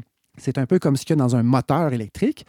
Il y a des matériaux qui ont été raffinés. Oui. Ils sont dans la batterie. Ils sont, on n'a pas besoin d'aller péter un kilomètre cube de terre pour aller chercher Non, un pied carré de cuivre. On peut aller chercher directement une bobine de cuivre et s'en servir. J'ai parlé de, de la fonderie Horn, entre autres, Oui. souvent. Le- eux autres, un des problèmes qu'ils ont, c'est qu'ils ils produisent du cuivre, mais plus à partir de minerais de cuivre. Ils partent, ils partent de concentré de cuivre. Puis il y en a beaucoup que c'est du recyclage de matériel informatique. Oui. Mais à Montréal, on a du raffinage de cuivre. Et là, il y avait potentiellement une boucle du cuivre. Ouais, C'est-à-dire, ouais. on produit du matériel informatique, on, on- on le- on le fait fondre, on, fabrique du cuivre, on le ramène à Montréal, puis on fabrique des fils de cuivre. Des boucles comme ça, il peut en avoir partout. Mais est-ce qu'on pourrait en avoir pour des batteries? Est-ce qu'on est assez intelligent pour penser une usine qui va fonctionner dans 3-4 ans et qui, déjà aujourd'hui, planifierait le recyclage de ce qu'on va produire? Ou est-ce qu'on va plutôt aller chercher tout ça systématiquement dans nos belles forêts pleines de caribous et de bélugas? Bonne question. C'est une Ou- bonne question. Ou en Afrique, là, ouais, dans, sûr. dans des, des, des, euh, des mines qui respectent les droits des travailleurs et l'environnement, mais au bout d'une mitraillette. au bout d'une mitraillette et euh, sous, sous des capitaux chinois. Voilà. Voilà. Et donc, euh, là, la question se pose pour nos usines à nous. Mais la question, la vraie question, c'est à l'échelle mondiale. Ouais. C'est- même- si notre usine à nous était super bonne, Oui. une usine dans l'univers actuel, c'est rien du tout. Mais est-ce qu'on s'enligne donc pour un immense tas de, vidage, euh, tas de vidange planétaire de batteries désuètes et des millions de kilomètres de terre éventrée au Congo et ailleurs? Ou est-ce que c'est autre chose? Et là, dans le fond, je suis tombé sur un dossier d'un, d'un, d'un- d'un site web qui s'appelle roulerélectrique.com. Et donc, ça peut sembler évidemment très, très pro-électrique. Et il y a une raison très simple, c'est parce que c'est complètement pro-électrique. Ah, C'est pour ça que ça a l'air de ça. Mais reste que le dossier était franchement bien fait. C'est ce que j'ai trouvé. c'est ce que Radio-Canada appelle un média militant. c'est possible, mais euh, je, je- je- je me propose d'ici une prochaine chronique Oui. d'aller chercher la médaille, l'autre côté de la médaille, parce que dans ce cas-ci, ça m'a donné espoir vraiment. Et donc, j'ex- j'explique pourquoi. Euh, la plus grosse compagnie de batterie au monde. C'est une batterie évidemment chinoise, une compagnie chinoise qui s'appelle CATL, dont j'ai aucune idée. Euh, elle a déjà investi, elle, 10 milliards dans des usines exclusivement dédiées au recyclage. Donc 10 Ah ouais, milliards, c'est beaucoup d'argent. C'est plus que le projet Oui, en Nord- Chine, Nordvolt. en Chine, en Indonésie, et ils ont aussi des plans de, de- de construire d'autres usines de ce type-là aux États-Unis et en Europe. Ça, c'est un élément. Le plus gros producteur de batteries actuelles en Europe, batterie électrique, quel est-elle? Quel est-il? Nordvolt. Ah! C'est celui-là. Collabore avec un des plus grands producteurs d'aluminium au monde pour lancer une usine de recyclage en Norvège d'une compagnie qui va s'appeler Hydrovolt. Alors, Volt, ils ont, euh, ils ont toujours Volt dans leur nom. Ah, et donc, il y a Re- Revolt, Hydrovolt et euh, évidemment euh, Northvolt. Ils vont recycler l'équivalent de 40 000 véhicules, en fait, les batteries de 40 000 véhicules par an. OK. C'est énorme. Tesla pousse également le recyclage. Il y a de raisons pour lesquelles ils font ça. C'est parce que c'est payant. Ben oui. Si, on, si on réussit à faire l'économie d'échelle dans le recyclage des batteries, on va épargner de l'argent Ouais, au lieu ouais. d'aller creuser ailleurs dans le monde. Ben oui. Tesla pousse également des grosses usines de recyclage de batteries. Au Québec, comme je disais, il y a une partie de l'usine qui est, semble-t-il, dédiée à ça. Et il y a déjà une usine en Suède Oui. dont la portion recyclage de batteries est euh, gigantesque. Donc, si on vise le même genre de- d'usine ici, c'est intéressant. Ça veut Oui. dire qu'il y aurait vraiment une grosse partie qui serait là. Digne d'intérêt aussi, et j'en ai parlé déjà, c'est une compagnie québécoise qui s'appelle Lithium Recycling. Et donc, ça, c'est une compagnie qui a changé de nom cet été, qui s'appelle maintenant Li- Lithium Technologies. Et eux autres ont une usine à Saint-Jérôme qui est en train de se terminer. Ils ont déjà fait l'étape pilote, essayer de voir si le processus fonctionne. Ça fonctionne. Là, on est rendu à grossir. Et cet automne, cette usine-là devrait commencer à recycler les batteries de 45 000 voitures à tout près de Montréal. Et Lithium, leur usine, est à 50, kilo- 50 minutes de vélo de Oh. la future usine de, euh, de Northvolt. OK. Donc- Mc- à McMasterville. Cet article-là dont je parle sur euh, roulerélectrique.com, c'est de Pierre Langlois. Et lui, il continue l'énumération comme ça des grands recycleurs de batteries qui ont déjà de la capacité, d'autres qui sont à venir aussi. Et là, il fait un parallèle, une comparaison entre on va avoir besoin d'en recycler combien? Ouais. Je vous épargne les détails, mais lui il dit une voiture électrique, en gros, on peut dire la batterie va durer 12 ans. Et on peut estimer le nombre de véhicules qu'on s'attend à vendre au fil des prochaines années. Et on peut estimer dans ce cas-là combien de batteries. Et lui, ce qu'il dit, c'est que la capacité de recyclage mondial qui est attendue d'ici 5 ans, 10 ans, 15 ans devrait être suffisante pour qu'on arrive à créer une boucle, une circularité des matériaux pour ce qui est des batteries. OK. Et là, ça, moi, c'est la première fois que je lis une analyse comme ça. OK. Lithium, qui a changé de nom, Lithium euh, Technologies, affirme qu'eux autres vont être capables de recycler 95% d'une batterie. C'est énorme. Oui. Euh, Nordvolt sort des chiffres et dit que produire avec de- des minéraux, des minerais tirés de batteries recyclées, ça dégage 80 moins de GES que s'il faut aller l'extraire directement euh, dans des mines au Congo. Euh, Redwood Material, Material, qui est une autre compagnie américaine, qui est une très grosse compagnie, s'est payé le luxe d'une étude scientifique pour voir est-ce que des batteries fabriquées avec du matériel recyclé offrent la même performance Ah oui, qu'une Ça, batterie euh, dont, dont- dont on a utilisé la méthode des flux d'extraction normale Oui. ou traditionnelle. Et il n'y a pas de différence au bout de la ligne.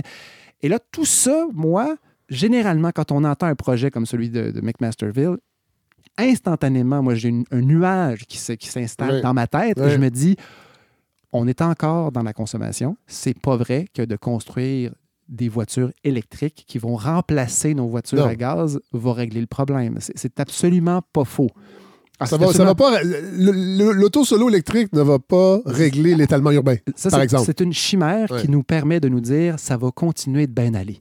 Et ça, ça, aussitôt que j'entends parler d'une usine de batterie qui va servir à ça, Ouais, ouais. je pense à toute l'industrie et je deviens complètement cynique en me disant ça fait juste partie du problème. Mes idées personnelles de décroissance, je n'ai pas du tout d'ambition que ça devienne mondial. Donc, j'en ai pas. J'en parle. Oui. Je fais des efforts. Par contre, l'aspect circulaire, l'aspect recyclage, je suis à la recherche de preuves que ça pourrait fonctionner Ouais, et c'est ça qui se passe, Fred, en ce moment, c'est que je me rends compte que peut-être qu'une des us- des industries mondiales qui aurait un modèle fonctionnel de circularité, ce serait justement l'industrie Ouais. des batteries. Et ça, ça donne que c'est dans ce monde-là qu'on est en train d'investir potentiellement 7 milliards, Ouais. Pas très loin de Montréal. Alors, je ne nie pas qu'il faut être prudent puis qu'il faut avoir au moins un pied sur le frein. Oui. Mais en même temps, ça me fait penser, Fred, à cette vieille expression qu'on appelait à l'époque. Est-ce que c'est les années 90? L'immobilisme. Ah oui, c'est Hein? vrai. Oui. Oui. On était capable fuir de rien. Oui, Ah, faut fuir les- Et là, l'immobilisme. les projets auxquels je pense, là, c'est des projets de centrales thermiques au gaz naturel pour lesquels le Québec s'était braqué. Oui. Pour des casinos à Pointe-Saint-Charles dans des quartiers pauvres. Oui. Pour euh, les gaz de schiste. Oui.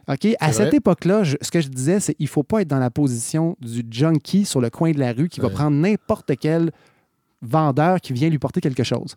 J'ai des projets, là, c'est correct d'avoir les deux pieds sur le frein. Dans ce cas-ci, je me dis, j'ai envie d'y croire. J'ai pas envie de leur faire une confiance absolue. Oui. Cette compagnie-là, Nordvolt, est pas là pour moi. Là. Non, elle est là pour ses profits, Oui. mais elle semble s'incruster dans une industrie, et si on se fie à ce que j'ai lu dans rouleélectrique.com, qui, fait ce que je reproche à tout le monde, c'est-à-dire de qui est-ce qui produit une usine aujourd'hui ou il y a ou 20 ans et qui inclut dans son projet une portion recyclage pour éviter d'aller toujours creuser davantage dans nos forêts. Ça n'existait pas. Je ne me rappelle pas d'avoir lu ça, Fred. Et donc, tant qu'à avoir une méga branche, une méga filière qui se développe, mais coudon, celle-là me, me, me dégueule pas. Ouais.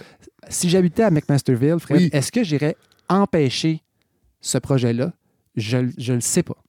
Oui, parce que là, il manque de détails. Cela dit, j'espère Ouais. que vous allez vous y plonger parce que Absolument. il y a déjà moi, des choses que j'aime moins, comme là, on apprenait ce matin, Ben oui, ça sent très, très mauvais. qui vont. euh, Il y a eu des dérogations à des règlements par rapport aux milieux humides pour Ouais. être capable de construire sur des milieux. Tu sais, une, compagnie qui une se dit. demande de dérogation, Oui, ce qui est correct. C'est correct de demander une Oui. dérogation, mais sauf que le- le- ce qui est écrit aujourd'hui dans Radio-Canada ce matin, oui. De c'est- Thomas Gerbet. c'est que L'inévitable Thomas Gerbet. c'est que Nordvolt dit non, non, on n'a pas fait ça. Ouais. Et pourtant, les registres sont là. C'est ça. Alors là, un des éléments que moi j'invoque, c'est la transparence. Oui. Et donc, Et l'histoire aussi des seuils euh, pour, pour, pour avoir un BAP ou non. Il y, a eu des, il y a eu du lobbying qui a été fait. Donc, il y a, il y a cette image publique qu'on veut nous vendre. Ça sent spécial. C'est ça. Derrière, il y a autre chose. mais ça fait partie de la game. Je, Je dirais, sais. je suis prête à, à- Mais sauf que surveillons-les. Donc, on peut creuser, Oui. on peut s'informer, puis on peut poser les vraies bonnes questions, puis s'assurer que les personnes les plus, les plus articulées, puis les plus solides, pas seulement des gens qui ont peur parce qu'ils vont avoir une grosse usine à côté de chez oui, eux, oui, c'est ça.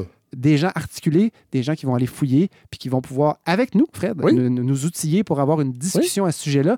Et comme on essaie à chaque fois, finir la journée, surtout le samedi quand la balado de Fred sort, Oui. finir la journée moins niaiseux qu'on l'a commencé. God, merci. Je suis tellement content de vous retrouver. Ça va être une, une très belle saison. Je suis très en feu. Oui, ça paraît. Là, J'aurais- pu vous parler, Fred, des types de batteries. Les LFP, Gardez ça. les pour- batteries solides. Garde- Imaginez-vous, gardez ça. une heure et demie. Vous avez plein, il y a plein de beaux épisodes qui s'en viennent, God. Mhm. Merci. Je vous, je vous garde un 35 minutes, un 45 minutes juste sur une sorte de batterie pour le, le party de fin d'année. Ah oui! C'est pas vrai. le 20 janvier, au Oui, Lion un d'Or. 45 minutes sur la chimie des batteries Et vous jouerez du piano en même temps. en même temps. Ça pourrait être bien le fun. Hey, Ouais. Merci, God. Bye.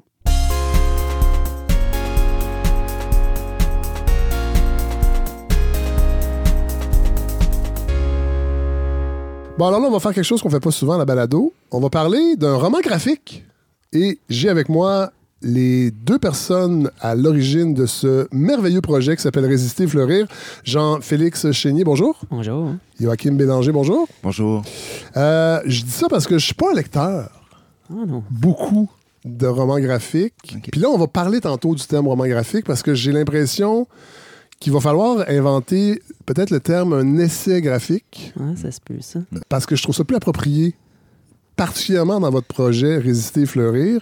Euh, Jean-Félix euh, Chény, vous êtes prof de sciences politiques au Collège Maisonneuve. Yes. Joachim Bélanger, vous êtes peintre, Oui. autodidacte. Tout à fait. Vous avez étudié en design graphique à l'Université du Québec à Montréal. Vous avez, vous avez une carrière en art visuel, on peut dire ça? Ouais, j'ai une carrière. Ouais. Mm. Qui- qui- Est-ce que, est-ce que, est-ce que vous, pouvez, je sais que ça ne doit pas être à l'aise, mais euh, est-ce que vous avez l'impression que ça va bien? Euh, ça va, ça va quand même très bien. OK. Ça va bien. Non, mais euh, genre, je le dis parce que les arts visuels Ouais, souvent passent sous le radar, Ouais. mais ça va bien. En fait, c'est qu'il faut travailler très fort. Là. Je te dirais que tout, euh, ben, comme beaucoup de choses, comme la danse, tout Oui, ça, c'est oui. qu'à chaque année, il faut recommencer le, Oui. le même défi de, de, de, de produire et de vendre euh, euh, au- en temps réel. là, presque, oui, tout à fait, tout à fait. Donc, Puis c'est euh, des arts plus nichés, entre guillemets. Vous parlez de la danse, c'est pas, c'est pas un hasard. Là. Ouais. C'est très relié aux arts visuels. C'est Ouais. quand même des domaines qui sont qui, qui œuvrent dans des sphères un peu plus euh, nichées. Ouais. je veux qu'on parle de ce, livre- de ce livre-là parce qu'il est vraiment extraordinaire. Puis au début, j'étais pas sûr d'en parler. Parce que, comme je vous dis, je suis pas. Je suis pas tu sais, j'ai beaucoup lu de BD plus jeune, Tintin, Astérix, tatata. Je sais que c- on est ailleurs avec le roman graphique, évidemment. Euh, Jean-Félix, est-ce que vous étiez quelqu'un. Ouais. Je pense que moi, c'est beaucoup de. Tintin, tu l'as dit, là, Oui, Astérix, ça. Lucky Luke. Moi, j'ai commencé par là. Mais euh, je pense que c'est quand même, mettons, dans les 20 dernières années que j'ai plongé dans euh, sais, Joe Sacco, Guy Delisle, Ouais. euh, euh, des BD qui ont une dimension plus documentaire. Voilà. Parlons de ce projet-là, le déclic. J'ai l'impression qu'il vient beaucoup de vous, Jean-Philippe. Vous êtes prof Ouais. euh, au cégep. Et d'ailleurs, au début de Résister, Fleurir, on est beaucoup là-dedans. Euh, c'est la pandémie, je crois, qui a été euh, le déclencheur? Ouais, ben tu sais, il y a plusieurs déclencheurs, mais un, un des premiers déclencheurs, il est visuel, c'est-à-dire que quand on a basculé euh, en Zoom Ouais. dans le contexte de la pandémie, j'ai eu une sorte de vision où est-ce qu'on était chacun dans notre case, puis je trouvais qu'il y avait une dimension très BDesque là. là. Ah ouais, ah ouais, c'est intéressant, Euh, ça. mais euh, mais c'est aussi des discussions que, que j'ai avec Joachim, qui est mon voisin depuis longtemps, OK. où on parlait BD, OK, on donc parlait vous vous politique. connaissiez Ben avant ouais, le projet. ah ouais, OK, ouais, OK, ouais, OK. ouais. Arrive la pandémie. Comment résister et fleurir? Parce que ça parle de quelque chose qui que vous avez vécu aussi comme citoyen. Ouais. Peut-être dire euh, Ouais, ben, l'objet de ce livre-là? Ouais, ben c'est dans le cadre d'un cours de sciences politiques. euh, la thématique, moi, je donne des titres à mes cours là, euh, parce que j'ai la prétention d'avoir un propos.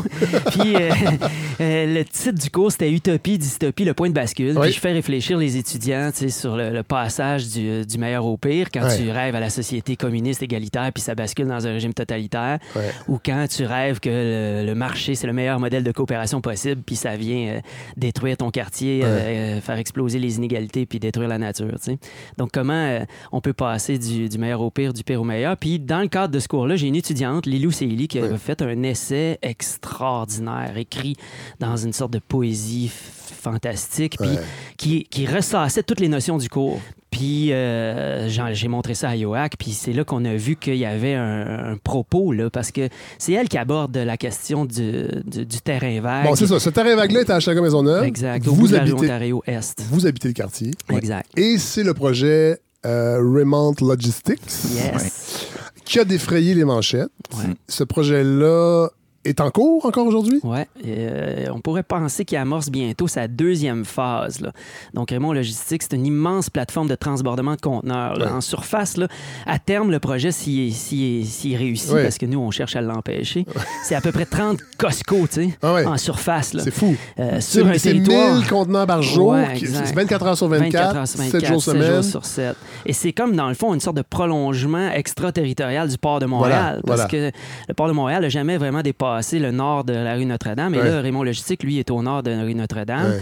Puis par voie détournée, donc c'est euh, le in and out des conteneurs vers le port, puis hors du port. Ouais. Euh, et donc c'est le transport de marchandises là, Oui. euh, Et c'est un terrain vague que des citoyens se sont appropriés dans un- une partie de la ville de Montréal qui manque d'îlots de verdure, entre Exact. autres. Et, et, et là, il y a ce côté organique versus la grande entreprise qui vous, prof de sciences politiques, Ben ouais. vous a nourri, évidemment. Exact. C'est comme si là, tout est là. là. Tu sais, je parlais comme Raoul Duguay. là.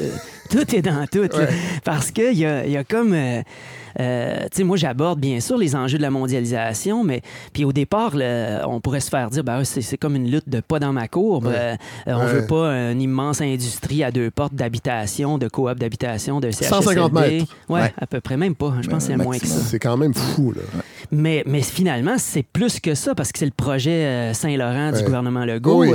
Bon, la beauté de ce livre-là, bon, je vais tout de suite vous- me tourner vers vous, Joachim Bélanger, parce que il est très, le livre est très dense sur le plan conceptuel, sur le plan euh, des idées, mais il est également très dense sur le plan, sur le plan formel, visuel. C'est l'aquarelle, la, la technique qui est utilisée? Oui, euh, aquarelle, dessin, crayon. Est-ce que c'est votre pratique habituelle? Non.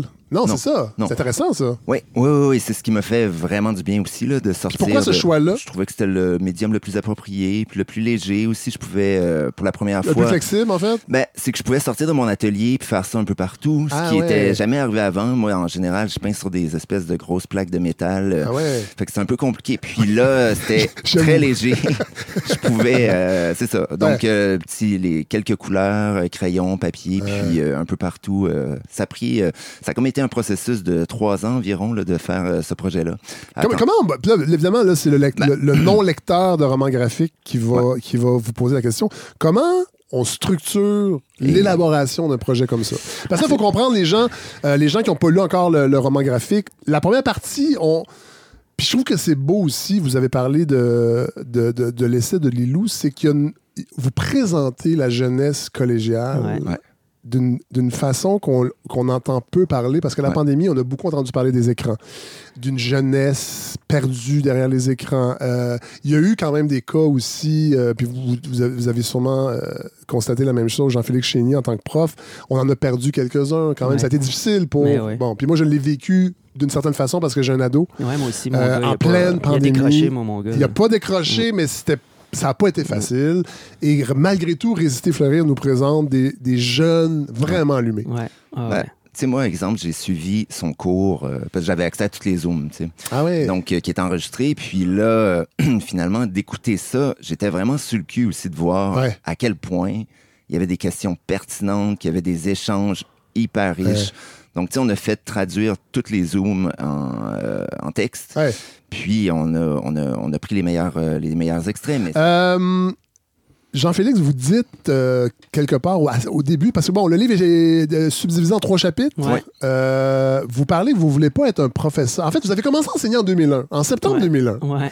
Ça, j'imagine que ça marque Ben oui, un ça professeur marque. de Sciences Po. Ben oui, je me rappelle encore que c'est des étudiants qui m'ont appris que les avions venaient de frapper les Oh. tours, puis euh, tu sais, réagir sur le qui-vive, qu'est-ce qui s'est passé, etc. Ça m'a, c'est sûr que ça m'a marqué, puis c'était comme, tu avais l'impression d'entrer dans, pas, pas juste sur le plan temporel dans un nouveau siècle, mais sur le plan du paradigme. Tout à fait, tout à fait. guillemets, On savait pas ce qu'il y avait Ouais, de bout de on- ça. là. On savait qu'on changeait d'époque, en Ouais, tout cas. ouais, ouais. Ouais. Et vous dites dans, dans, dans, dans Résister Fleurir assez tôt que votre pratique, la pandémie aussi, vous a, vous a forcé à réfléchir à votre pratique de prof. Vous aviez l'impression un peu de servir à rien. Ben ouais. Et vous vouliez pas être un professeur? de désespoir. hein. C'est comme Ouais. si je, je cite un peu Nancy Houston qui a déjà écrit un livre là-dessus. C'est que je trouve que, ouais, dans le contexte des changements climatiques, moi, euh, je veux dire, je veux pas non plus euh, me mettre à disserter uniquement sur une sorte d'avenir bloqué. Ouais, ouais. Puis j'ai perdu confiance quand même pas mal dans les institutions aussi, si je le dis dès le départ. hein. Moi, de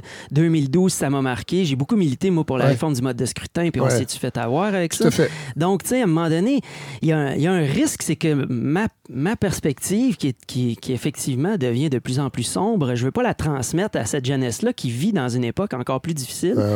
Fait que c'est pour ça aussi, la thématique utopie, elle permettait de rêver à, à quelque chose de beau. Puis euh, ce qui était beau, euh, justement, c'est on a coupé beaucoup de pages hein, dans les échanges étudiants, mais tu te rends compte que l'utopie est pas si utopiste que ça parce qu'ils rêvent quand même pas mal à des choses semblables, les Ouais, étudiants. ouais. Fait que, tu sais, c'est- pas impossible si tout le monde rêve à la même chose.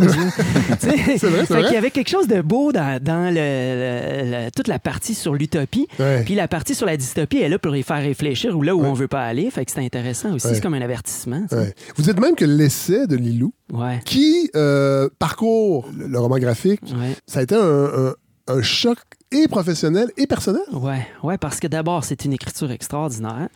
Puis parce qu'il y a quelque chose de très subtil dans son écriture, parce qu'elle n'est pas scolaire dans son approche. Moi, c'est ça que je voulais. C'était un essai que je voulais qu'il fasse, parce que l'essai correspond un peu à l'utopie aussi. Là. Ah ben oui. Euh, c'est On- c'est une on- on veut changer tentative, le monde. tu sais, Ben ouais, oui. mais, mais c'est une tentative qui n'est pas totalement terminée. C'est ça un peu la leçon, Ouais, de, ouais. la leçon de Robert Musil. là. L'utopie, c'est pas un but, c'est une direction. faut pas que ça soit tout fait, parce que sinon, ça devient trop rigide. Ouais. Fait que l'essai, c'est ça. c'est On avance à tâtons. On pose mais, des questions. Mais elle n'était pas scolaire dans son approche. elle- C'était plein de subtilités, mais il y avait toutes les références que j'avais demandé qu'il y ouais. Puis euh, ça portait sur le terrain vague. Donc, euh, ça m'a fait connaître ce terrain-là. Moi, je veux dire, j'ai j'ai pas- j'ai commencé à militer pour euh, la défense de ce terrain-là à la suite de la Ah, lecture ouais, de, ce- de, de l'essai de Lilou. Fait que, ouais, c'est une transformation. Wow. Là, je suis militant dans cette Ouais, euh, ouais. rythme-là. là. Ouais, vous avez même des t-shirts, les gens ne voient pas, il y a des t-shirts, il y a de la merch.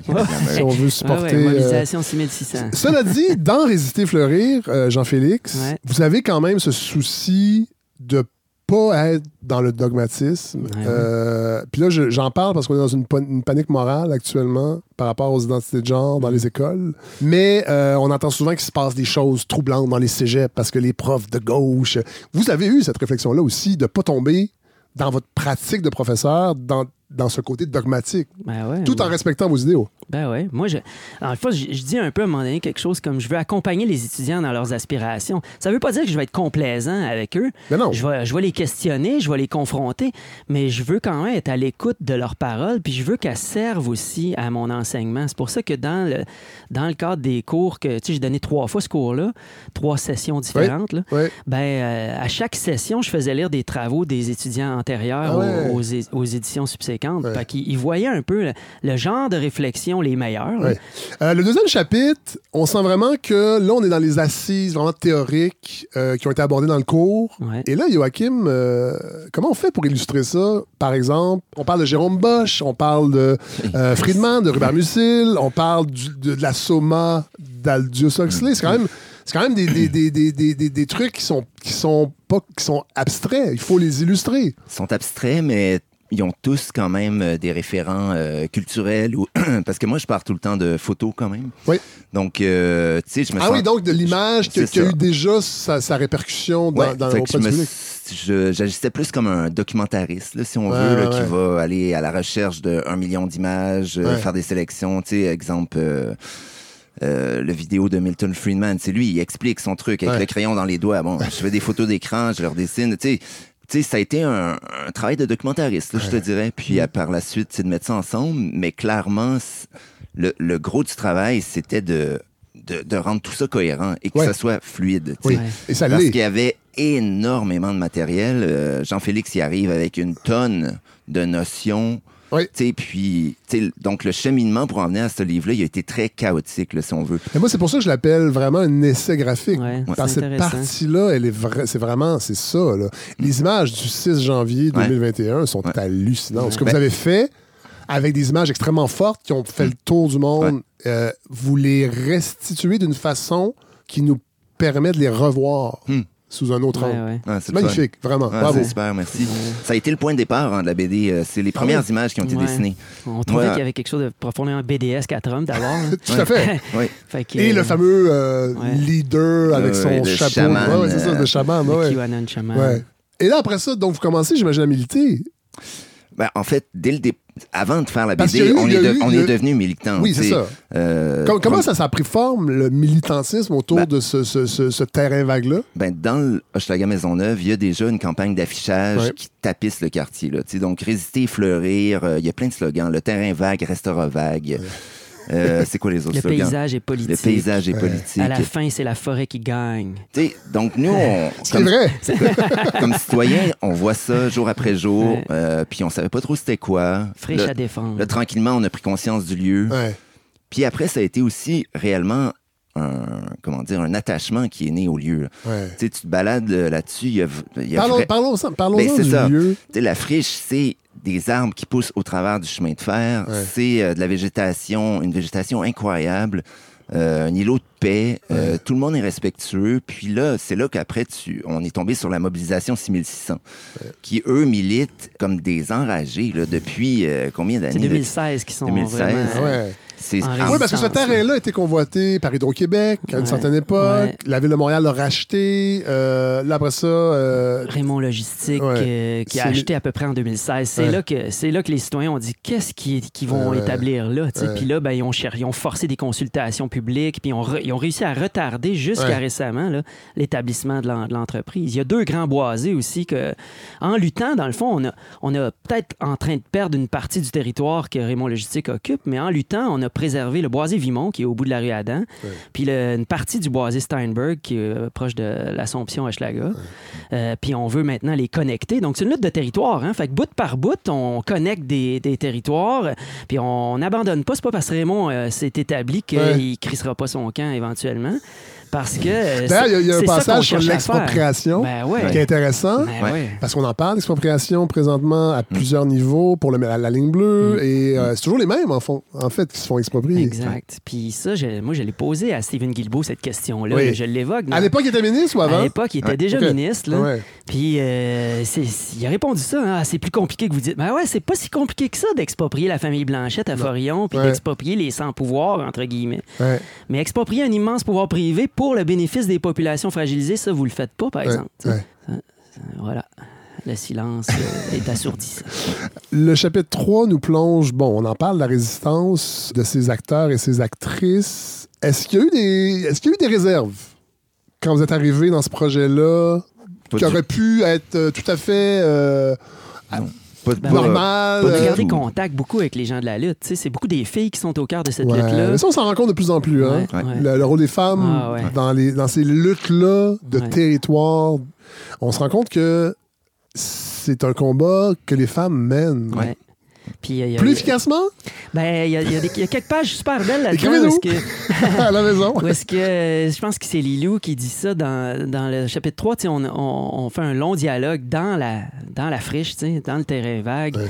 Avec des militantes puis euh, un militant. Puis euh, je pense que c'est Lilou qui dit ça, que peut-être que les luttes sont plus durables quand les femmes sont au cœur de la lutte parce qu'elles prennent soin aussi des gens. Ouais. Pas juste, elles sont pas juste dans une sorte de militance, elles sont aussi de hey, ça Dans- va, dans le t'as-tu care, mangé? le- Ouais, le dans le fameux care, care. Exact, la bienveillance, Oui. le- ouais, prendre soin des autres. tu. Ouais. Et ça crée, c'est ça, nous autres, qu'on qu'on a trouvé, hein, Yoac. C'est des- c'est c'est une communauté qu'on a trouvée en luttant, en s'impliquant. Tu C'est maintenant des amis, des gens qu'on admire. là. Ouais. Euh, Quand tu parlais de réticence, tu sais, au contraire, tout le monde est vraiment qu'est-ce que tu peux amener toi? On va Ouais, le prendre. ouais. Jamais aucune pression de fais quelque chose. Euh, fait que, tu sais, nous, ça a vraiment été, au départ, ça a été de l'affichage. Tu sais, Ouais. en art visuel, je me suis dit, OK, je- on va essayer de créer euh, de la merch, Oui, justement. Oui, oui, oui. On va créer un, visuel Ouais. qui frappe. Oui. Exact. Vous me disiez tantôt, Yakim, c'est votre premier, première incursion en, en BD, roman graphique. Est-ce que, et c'est Félix qui m'a fait, euh, c'est Jean-Félix qui m'a fait remarquer que, est-ce que ça nourrit, est-ce que ça va, ça va transformer en fait votre pratique d'artiste? Oui, ben c'est sûr. C'est sûr, dans le sens aussi que euh, qu'est-ce que j'ai envie de dire réellement? Tu sais, ça, c'est quand même une question que tu te poses euh, toute ta vie. Là. Ah oui. Euh, qu'est-ce que tu dis et pourquoi tu le dis? Puis ça, il y avait quand même un petit euh, vide. Là. Puis j'imagine que, puis là, je connais pas bien la. la- je suis pas un gars de- des arts, d'art visuel dans Ouais. la vie. Moi, je suis très. Ouais. Beaucoup, ça se passe par l'oreille ou Ouais. par la lecture. Bon, Euh, j'imagine qu'on est souvent dans le ressenti, l'émotion, l'abstraction, jouer simplement sur le plan formel avec le matériau. Là, forcément, vous êtes obligé de partir d'un matériau qui existe, c'est-à-dire des idées, un lieu, des gens. J'imagine que ça va forcément changer un peu votre façon par la suite de Mais- travailler. Je crois que ça l'a déjà transformé maintenant. Juste exemple, euh, d'écrire puis de demander une demande de bourse au Conseil des arts. Ouais. Euh, tu sais, j'avais jamais fait ça de ma vie. Ouais. Puis, euh, Ah, mais pour ça, ça va être bon. Puis là, ça a ouvert ces portes-là, mais dans le sens aussi de, de projets qui sont plus... euh, parce que tu sais, on fait, tu fais pas ça pour l'argent de BD. Hein. Non, non, non. Euh, donc, tu sais, il faut Contrairement aux arts visuels, qui sont super payants pour tout le monde. Voilà, voilà.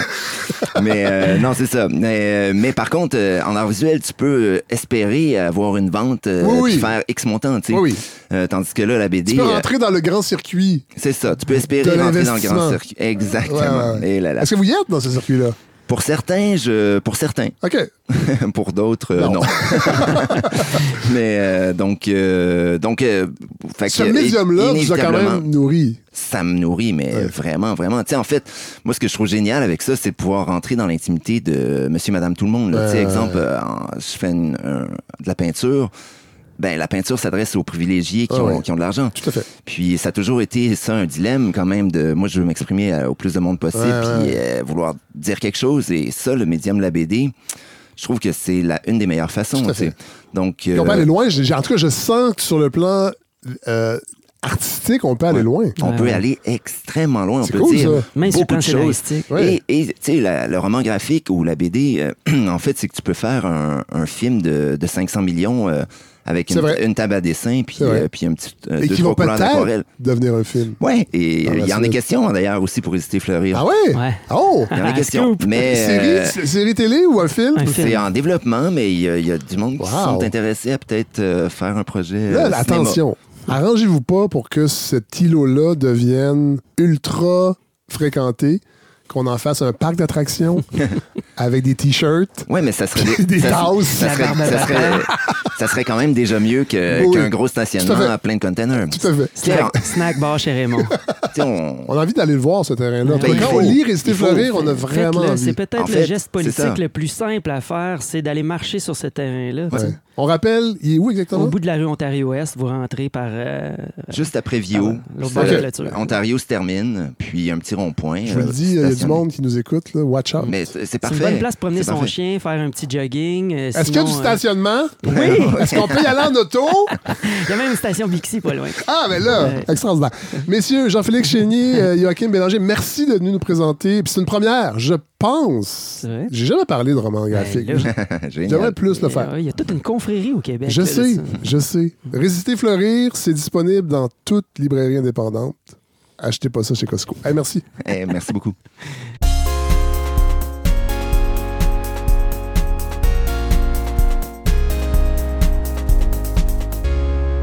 Voilà ce qui conclut, oui, voilà ce qui conclut ce deuxième épisode de la balado. Je remercie tous ceux qui ont participé à cette œuvre audiophonique. Godefroy Laurando, Mathieu Bellil, Sarah-Louise Pelletier-Morin, Jean-Félix Chénier et Joachim Bélanger. Et je remercie aussi quelqu'un que vous n'avez pas entendu, mais qu'en même temps vous avez entendu, Benoît Paradis, qui m'a écrit la semaine dernière pour me parler un peu de la qualité sonore euh, de la balado. Et c'est intéressant parce qu'il m'a pas dit ah, ça sonne vraiment pas bien. Mais euh, bon, je fais le montage depuis l'an dernier seulement. Ça va bien. Mais c'est vrai que des fois, sur le plan de, euh, du son, de, de l'égalité d'un segment à l'autre dans le même épisode, des fois, il y a des variations, bon, tout ça. C'est vraiment un métier de faire du montage audio et je suis en train de l'apprendre et il, m'a offert son aide pour peaufiner, faire ce qu'on appelle euh, en, bon français du fine-tuning. Et j'espère qu'aujourd'hui, ça a paru, les, enseignements qu'il m'a offerts. Il va avoir encore euh, une petite période de- d'amélioration parce que j'étais un peu intense dans la vie, vous vous en doutez peut-être. On ne décide pas de complètement arrêter et de fumer et de boire de l'alcool parce qu'on n'est pas intense. Alors, cette, cette, cette intensité-là est encore là. Et j'ai envie vraiment de, des fois de, de- la faire vivre au, au niveau de la qualité sonore de cette balado qui a encore euh, de l'espace pour se bonifier. Puis, paf, tombe un peu du ciel ce courriel d'un auditeur de balado. Alors, euh, Benoît Paradis, je te remercie du temps que tu as pris. On va encore euh, jouer avec certains réglages, mais je pense que, en tout cas, ça, va être beaucoup plus. euh, il va y avoir moins de surprises des fois dans vos, oreilles d'un segment à l'autre, avec des fois des bouts où, ça, ça, ça sature. Et bon, c'est des technicalités, mais tout ça pour dire que c'est vraiment, vraiment apprécié. Et Benoît, c'est quelqu'un qui est à la tête d'un trio aussi qui s'appelle le Benoît Paradis Trio. Et j'ai envie de terminer l'épisode avec une pièce du dernier album. C'est leur troisième album qui a eu de bonnes critiques, entre autres dans Le Devoir. Il n'y a pas si longtemps, ça fait pas longtemps que l'album est sorti. L'album s'appelle La tête ailleurs. Et la pièce que je vous offre, c'est la pièce Dans le bois, qui, qui est un petit clin d'œil aussi euh, à ce qui se passe dans le boisé, euh, boisé Steinberg, dans, dans ce qu'on a parlé avec, euh, avec l'essai graphique Résister et fleurir. Évidemment, vous allez voir, la chanson est un peu plus humoristique que ce qui se passe réellement euh, dans ce terrain vague de Hochelaga Maisonneuve. Mais avec le titre, je trouvais que c'était un beau clin d'œil et ça montrait un peu ce que fait euh, le Benoît Paradis Trio. Si vous avez envie euh, de vous y plonger, c'est disponible sur les plateformes audio et ils ont un Bandcamp, si ma mémoire est bonne. En fait, ils ont un site web, benoîtparadistrio.com. Donc voilà, c'est un coup de chapeau que je fais à Benoît qui, qui, fait partie de la communauté des auditeurs et qui me donne un coup de main pour que ce projet soit le plus parfait possible tout en ne l'étant pas. Parce que c'est pas trop, c'est pas bon d'être trop parfait. Voilà. Hey, merci tout le monde. Euh, je vous rappelle, la campagne de financement est en cours, ça va très bien. Vous avez vous répondant à l'appel. Ceux qui ne l'ont pas fait encore, fredsavard.com. Je vais vous en parler de toute façon, ne vous inquiétez pas. Et nous, on se retrouve la semaine prochaine. Bonne semaine tout le monde. Alors qu'on venait tout juste de partir vers la forêt, au bout de la rue, le soleil s'est caché. Le ciel est venu tout gris, foncé.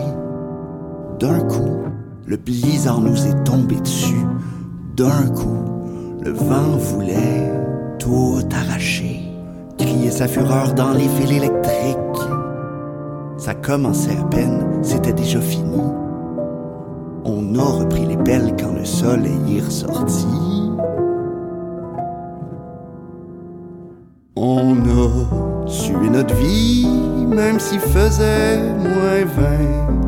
Il a fallu qu'on se fasse booster par les voisins. On était prêt à décoller, mais les roues spinaient dans le beurre. Tristement, t'es sorti pousser le char, la face dans le pot d'échappement. Au moins trois heures après, on était dans le bois. Le soleil se couchait, puis on s'attendait pas à partager le sentier avec une armée de skidoo qui défilait dans un bruit de chainsaw et parfumait d'essence la forêt. On a fait demi-tour, on s'est chicané. Notre journée dans nature, c'était plutôt raté. On était écœurés, puis il a fallu.